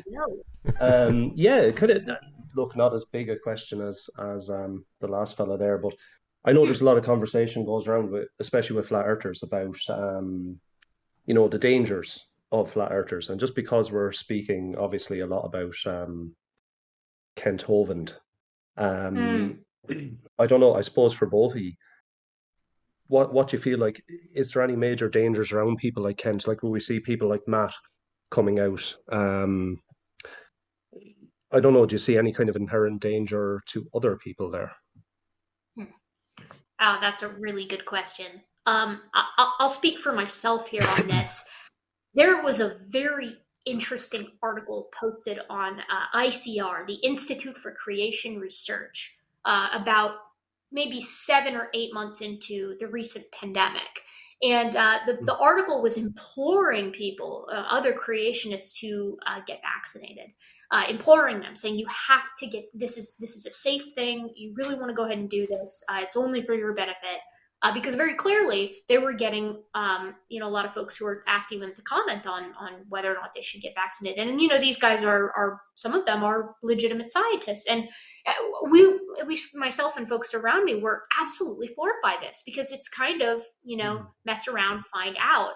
They yeah. are constantly pushing science denial and mistrust of, of general conventional science. And then they're shocked when that actually reverberates and leads to distrust in conventional science. They couldn't believe it. They were like, why are so many creationists not getting vaccinated? Because you told them not to trust science. You told them that yeah. they're lying to you. You know, and you've been telling them that for decades and decades and decades.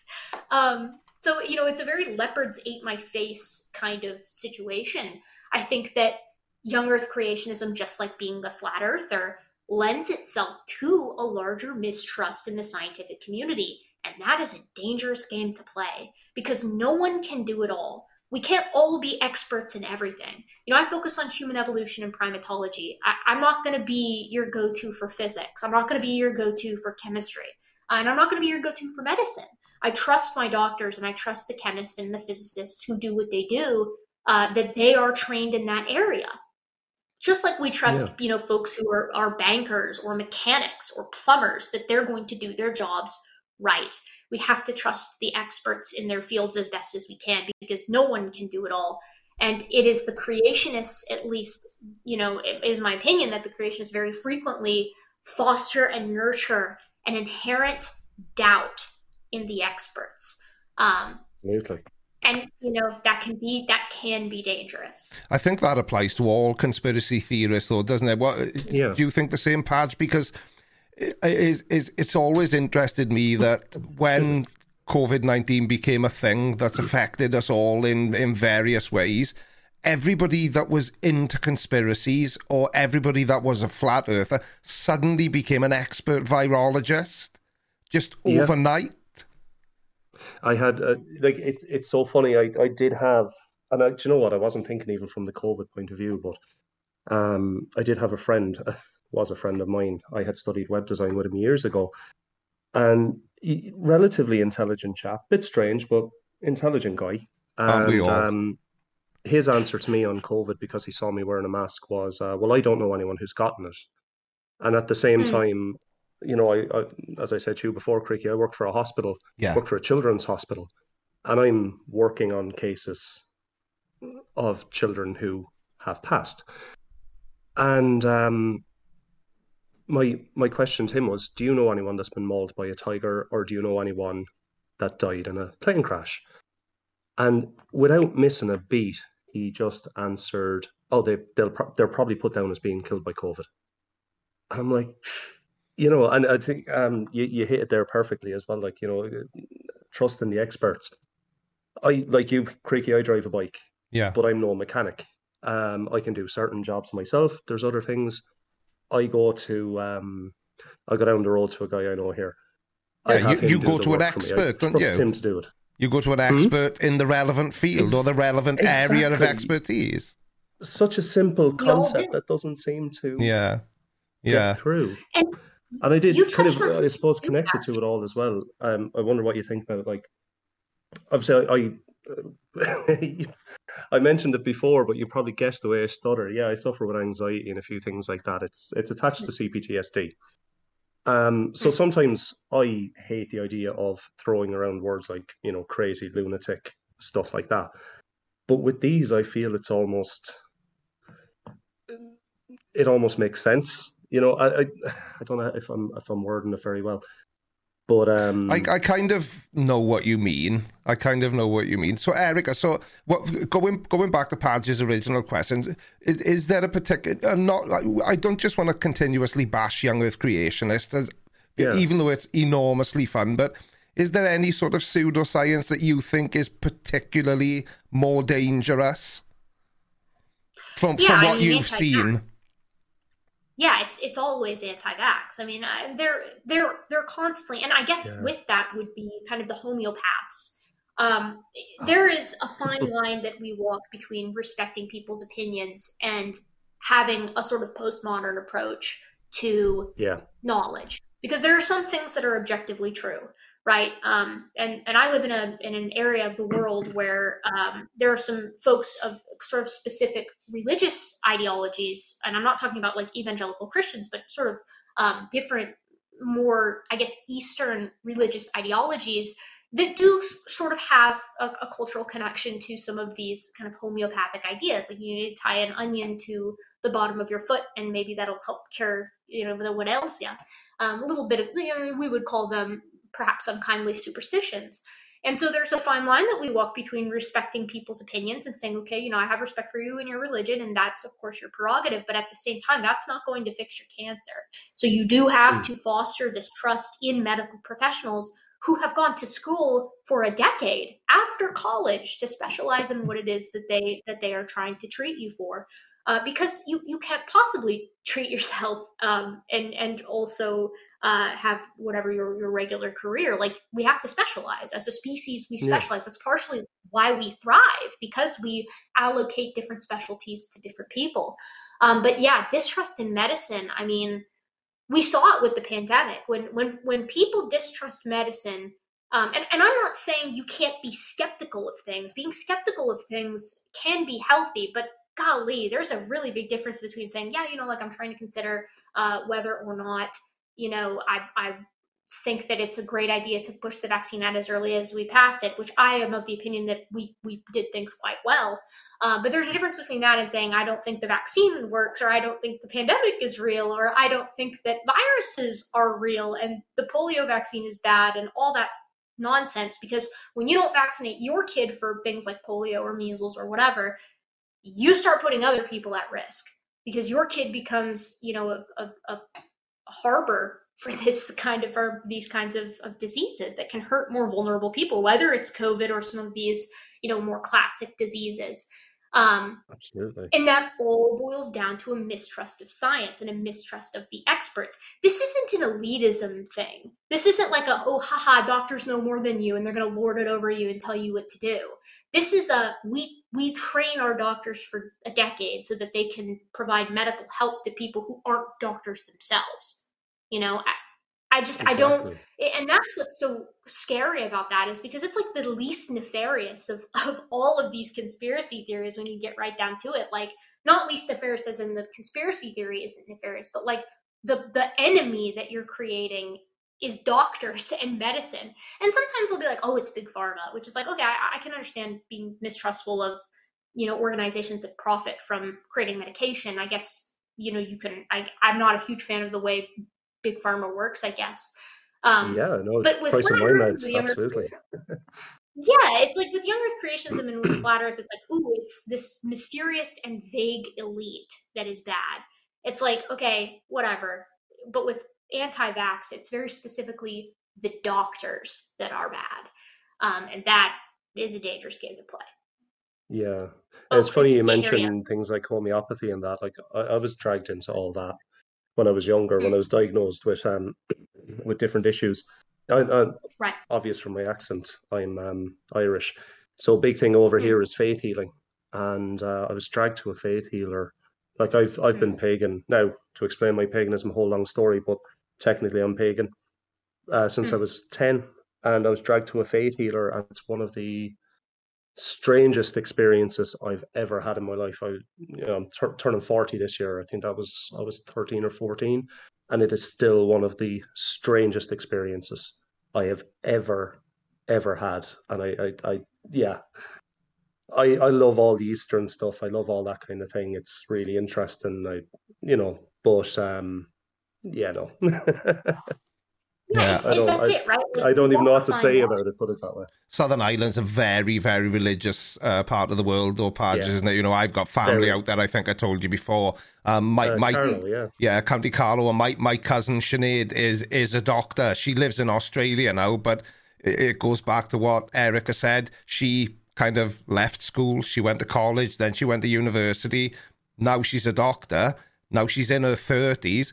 But she's still in school, because even though she's been a doctor since she was in her, probably about your age now, Erica, um, I think was when she finally became a doctor that could see patients yeah. and diagnose them and treat them. She's still studying.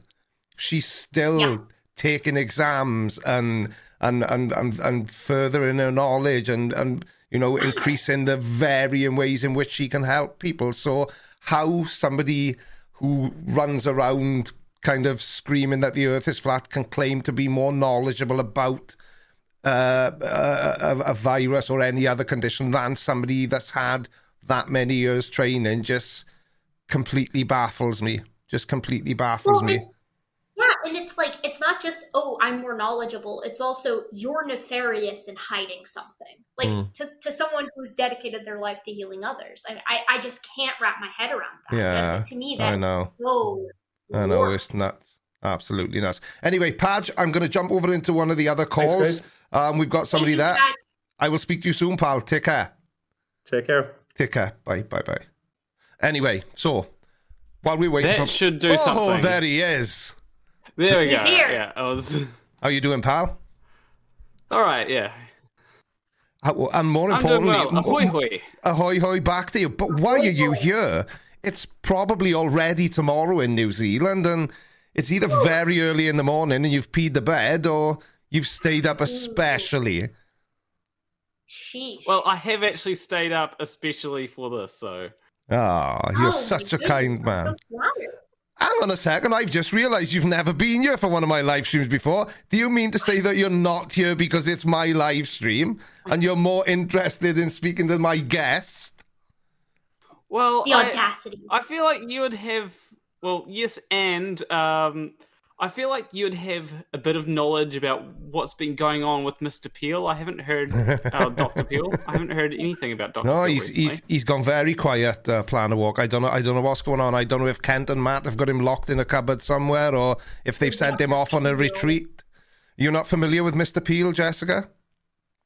Uh, uh, Erica, oh, sorry. I love, oh no, I love Mister Peel. Oh, you I are familiar him. with Mister Peel. He's the most qualified one. He probably is. He probably is. Anyway, plan a walk. Fire away, pal. No doubt you've spoken to me plenty.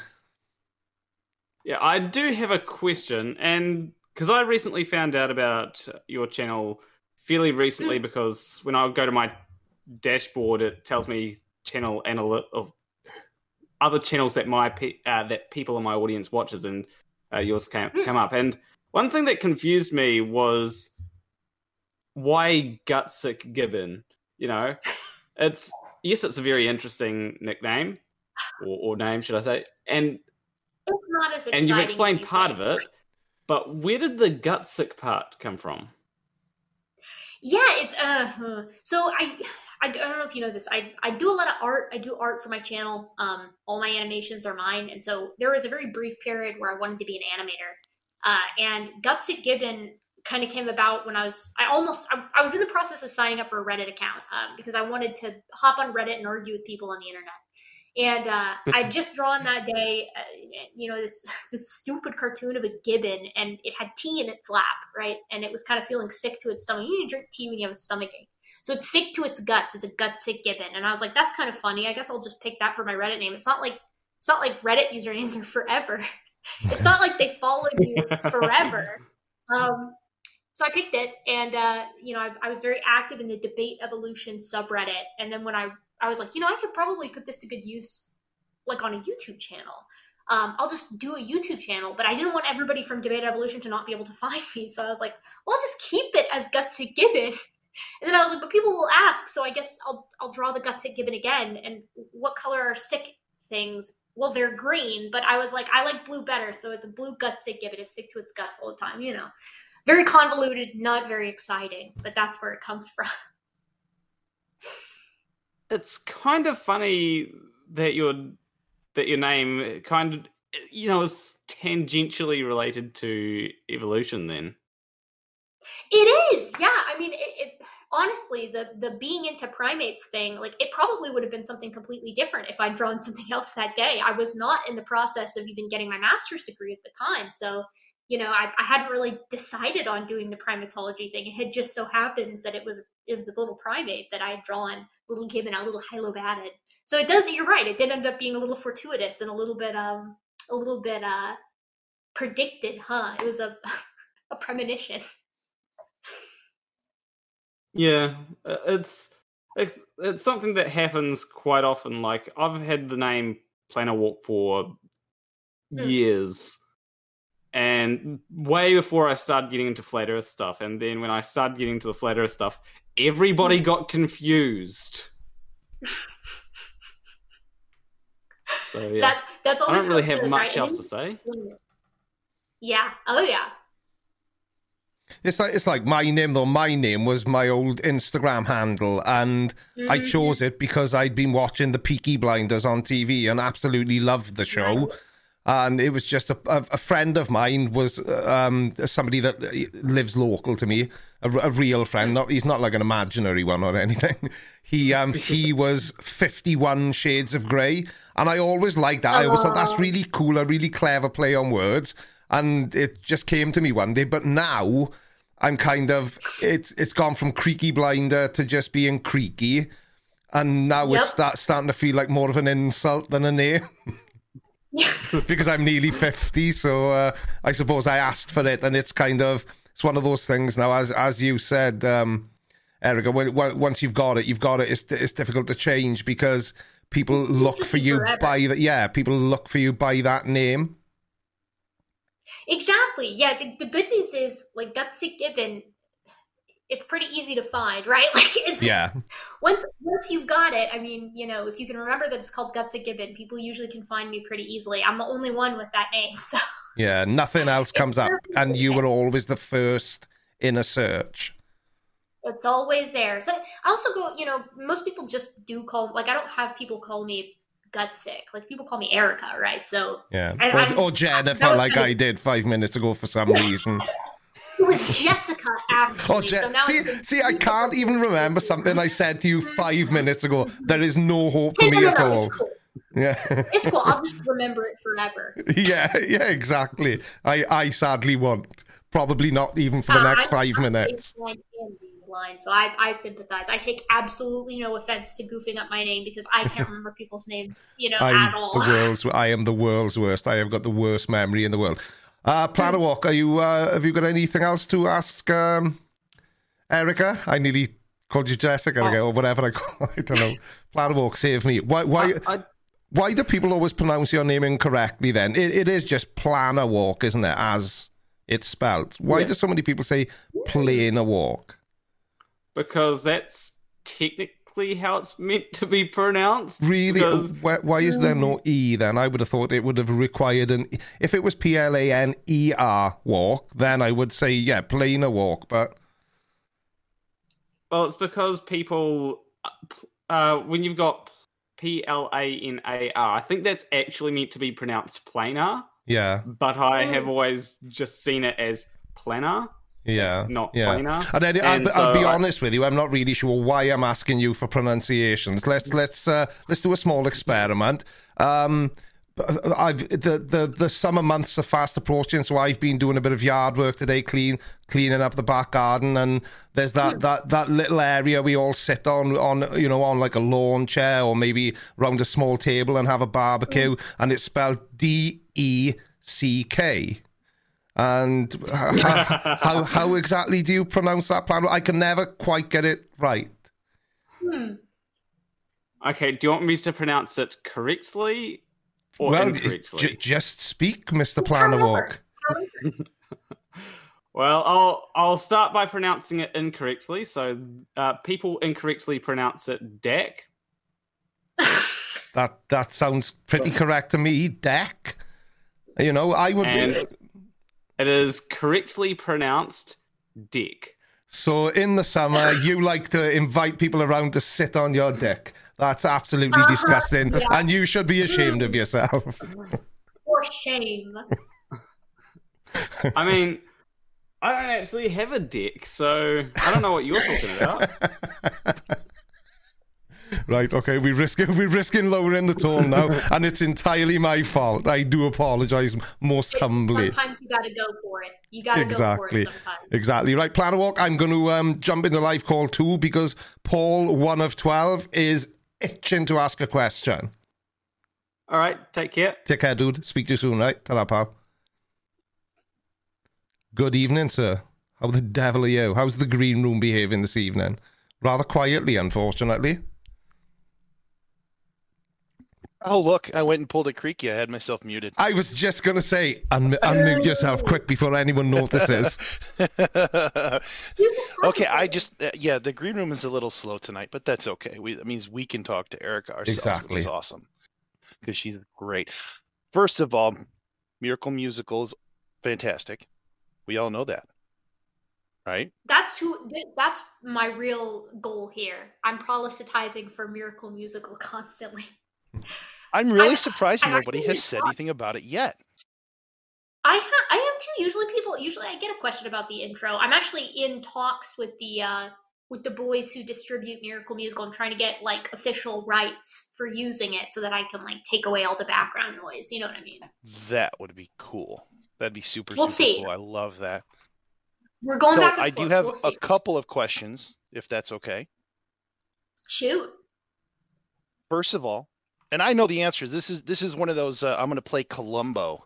Um, and I ask you a question that I know kind of the answer to, but maybe other people. Why is the Japanese macaque so cool? Oh my gosh. They're awesome. One, because they're adorable. Two, because they're hilarious. Three, because they wash potatoes in the ocean. Four, because they taught each other how to wash potatoes in the ocean. Um, five, because they use hot springs. Um, six, because they make cute sounds. Lots of different reasons.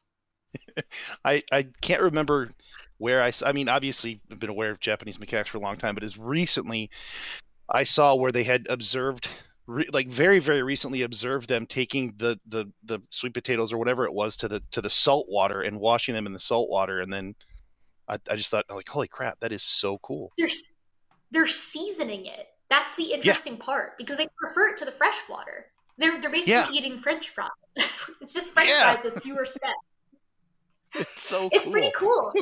They'll also they'll also take um I thought this was pretty, you know, cognitive of them, pretty clever, but they'll throw rice to the to the rhesus ma- or to the to the Japanese yeah. macaques, and they'll take handfuls of the rice um with the sand. And you know, it's really annoying to pick the pick the rice out of the sand. So what they do is they'll take a pile of the rice and the sand, and then they'll look over to the water and sift the sand out so that they're left with just rice. Yeah, they get a handful of it instead cool. of one at a time. Yeah, they're they're Fantastic. cool, man. They're awesome. I love Japanese yeah. macaques. Me too. I I had to ask you that. And then uh, I guess my my second question, which isn't a follow up or anything, but it like really enjoy the animations you do. I know that you don't like the animating; you'd rather just doodle. But if you were to have to doodle Creaky, what would he be? Would he be, you know, an anthropoid? Would he be something else? Dinosaur maybe, because he's ancient? I, no. I'm curious. None taken, Paul.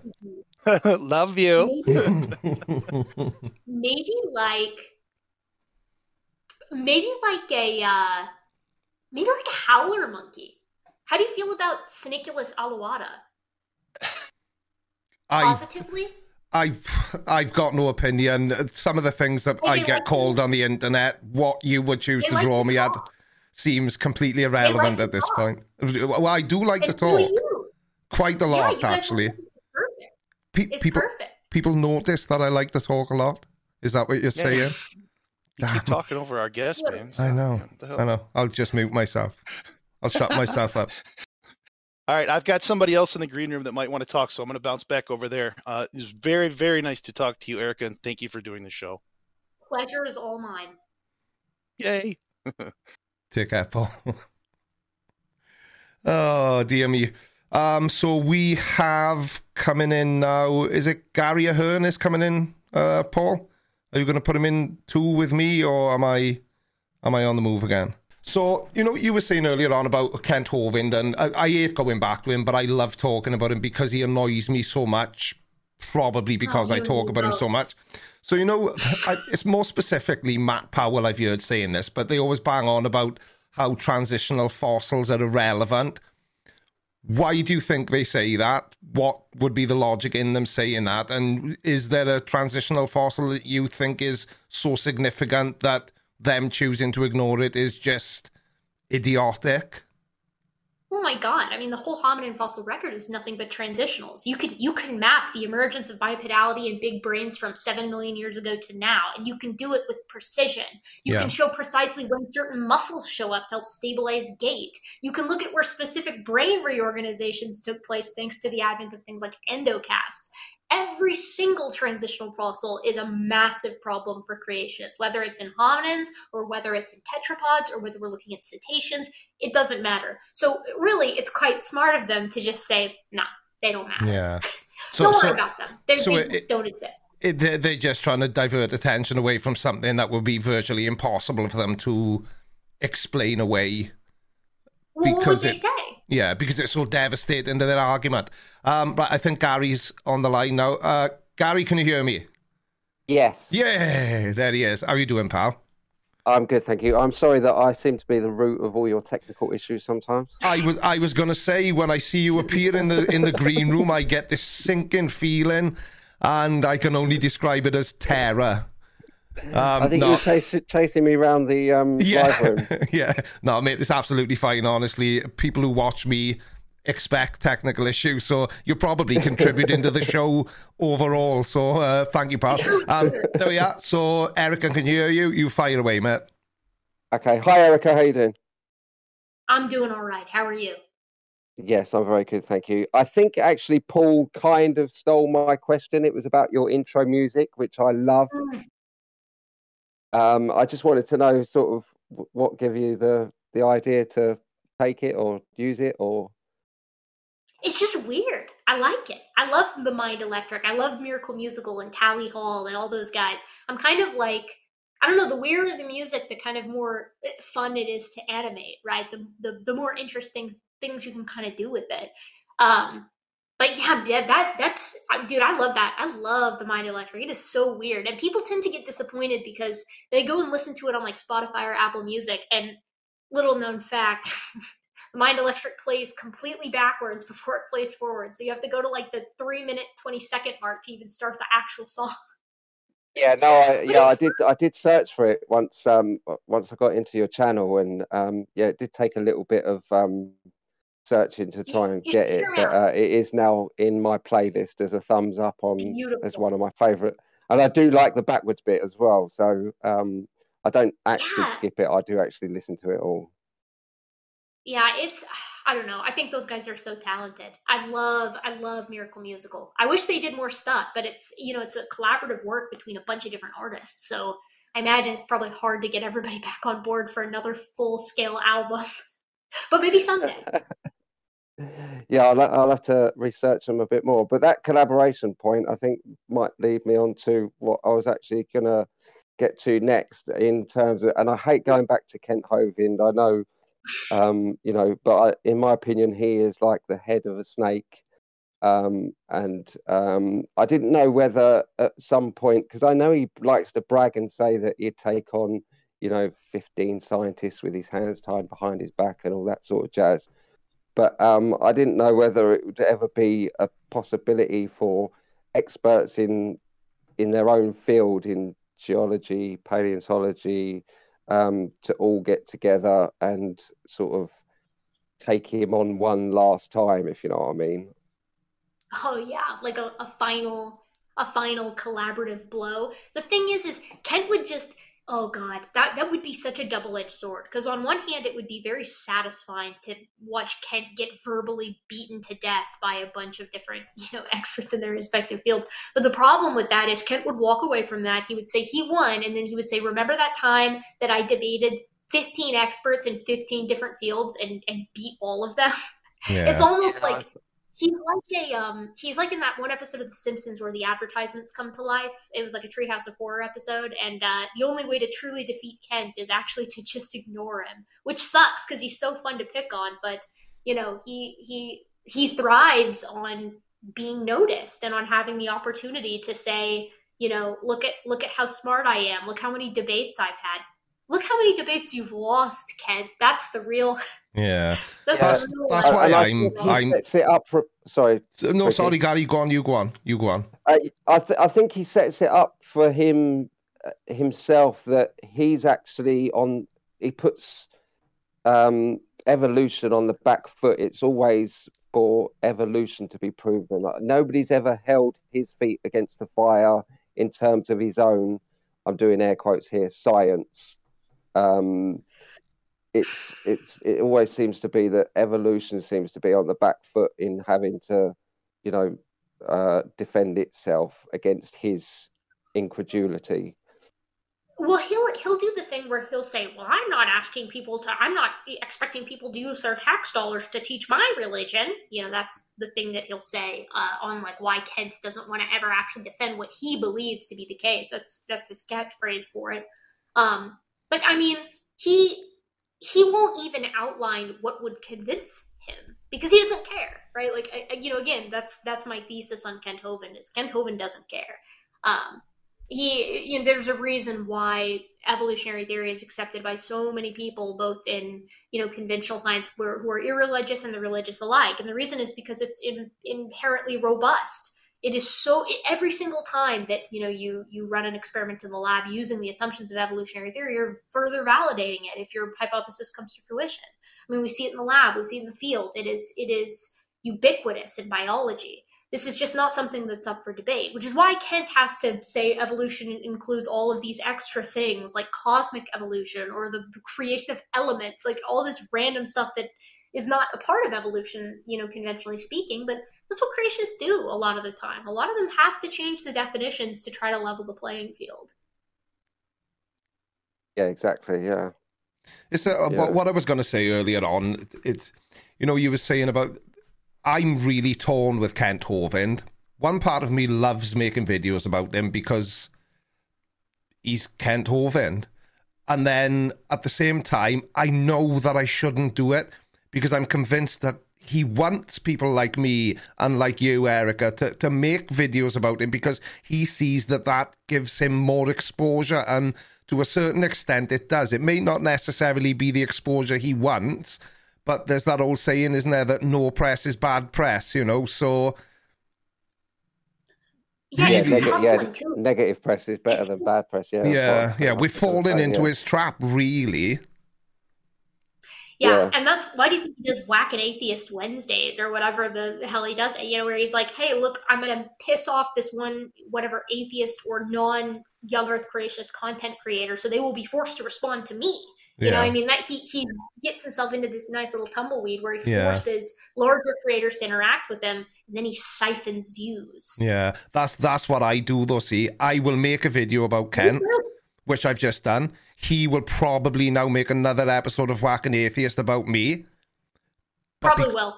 Because probably I know it annoys him, I won't respond then. I'll act as if it hasn't even happened. And then maybe in three months, I'll make a video about him again. And I may briefly mention it. And that's the way I've dealt.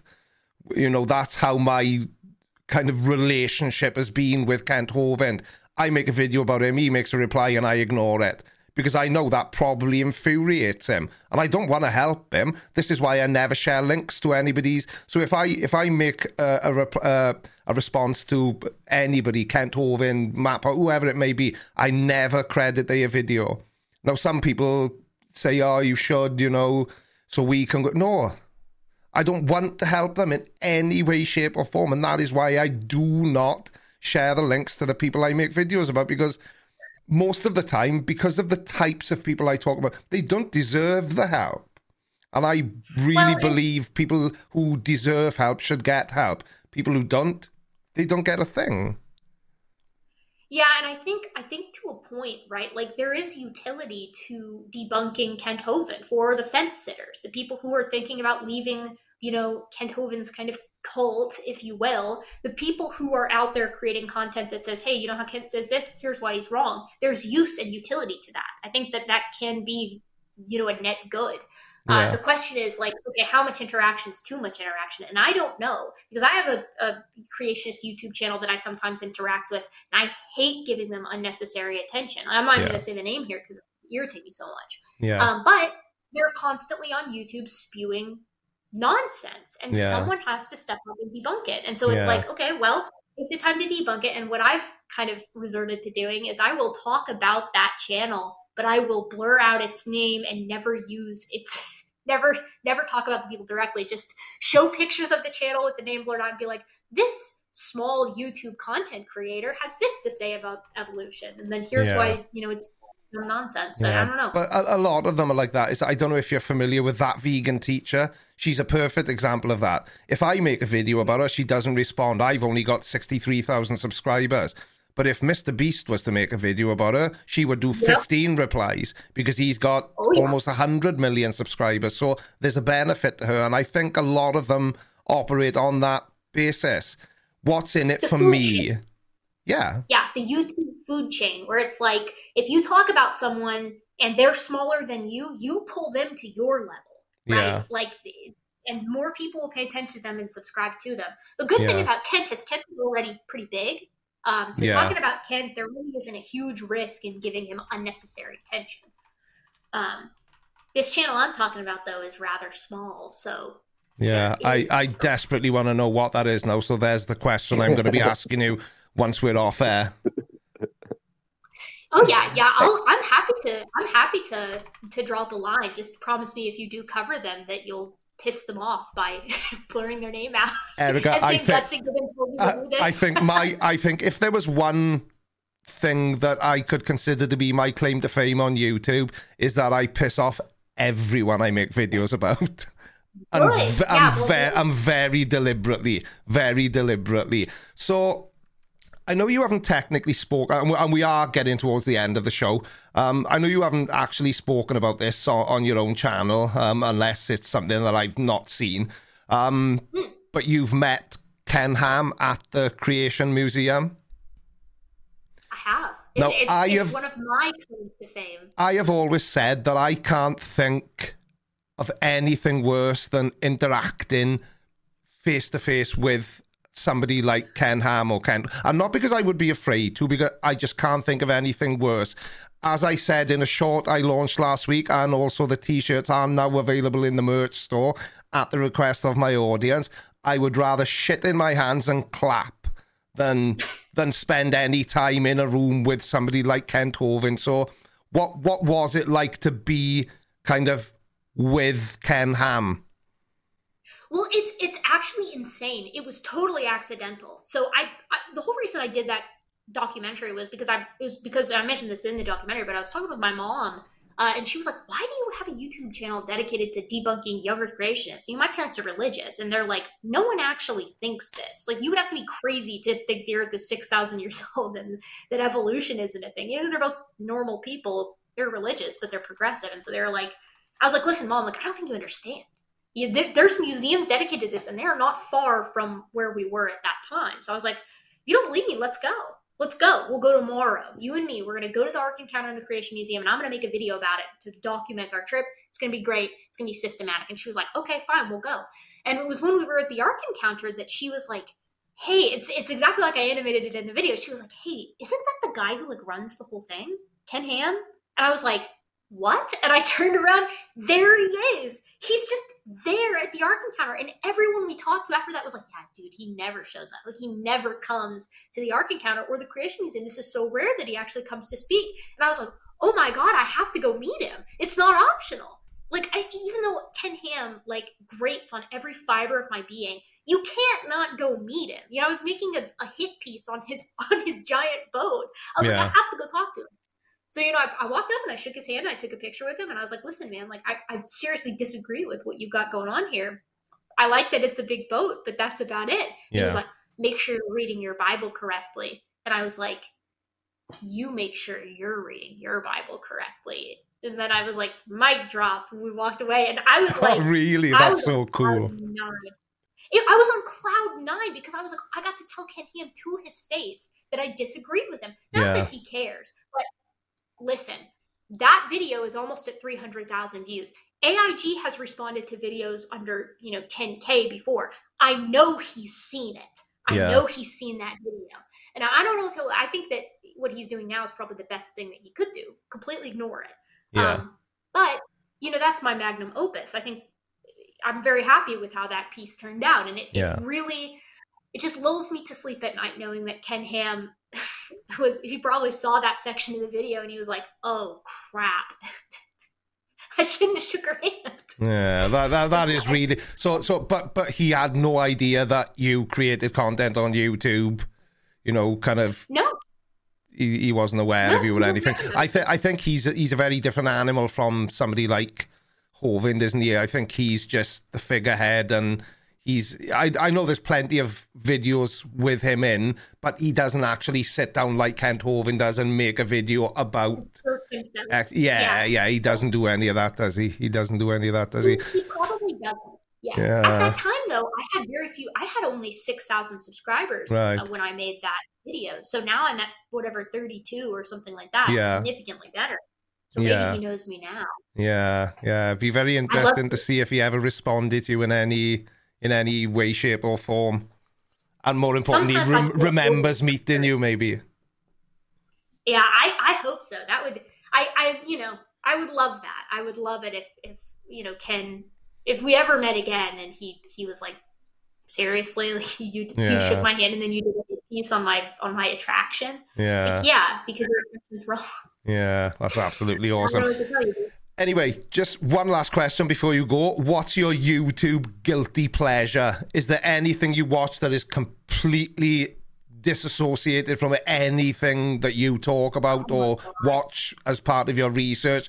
There, there must be that one channel that you just can't resist clicking on when you see they've uploaded new content.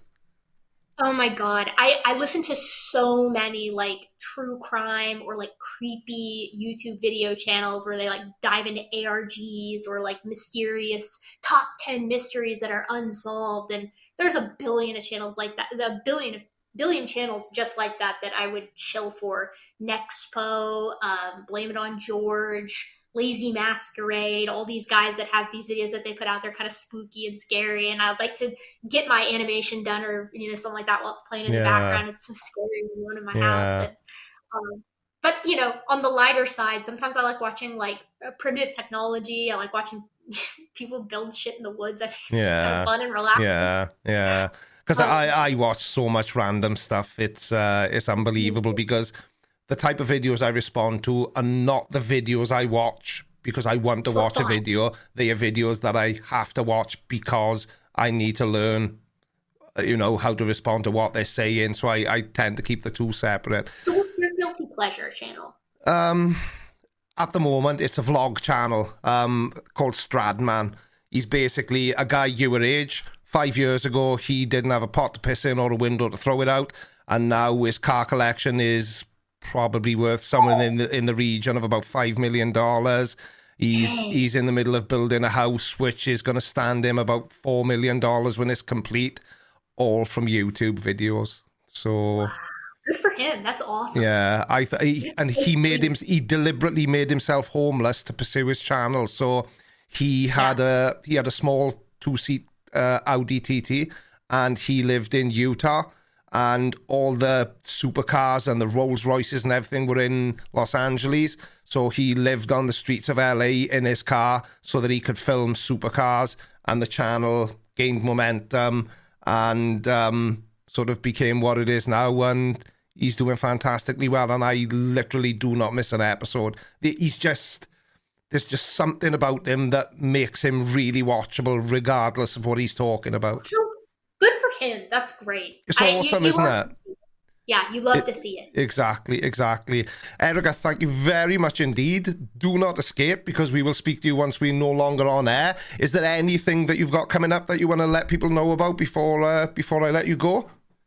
Just show up on Gutsick Gibbon every Wednesday. Something's coming out. I can promise you that. There we are. I always and have it- something else. And it's all linked below as well. Um, I will double check all the links, obviously, but everybody knows that I don't make any mistakes. So I'm sure they're absolutely fine. Apologies to the people who super chatted. Um, I can see that I missed a super chat from Padge, um, and I missed a super chat from Secular Pagan Mum, and Ariane Hod has become a channel member as well. So it's not that I'm ignoring you. It's the first time streaming on this channel, and I don't think I've linked it with the streaming software one hundred percent. Plus, I'm an idiot. So thank you, Erica. I will speak to you in a moment. And you lot can just bugger off and leave me alone. Love you. Bye.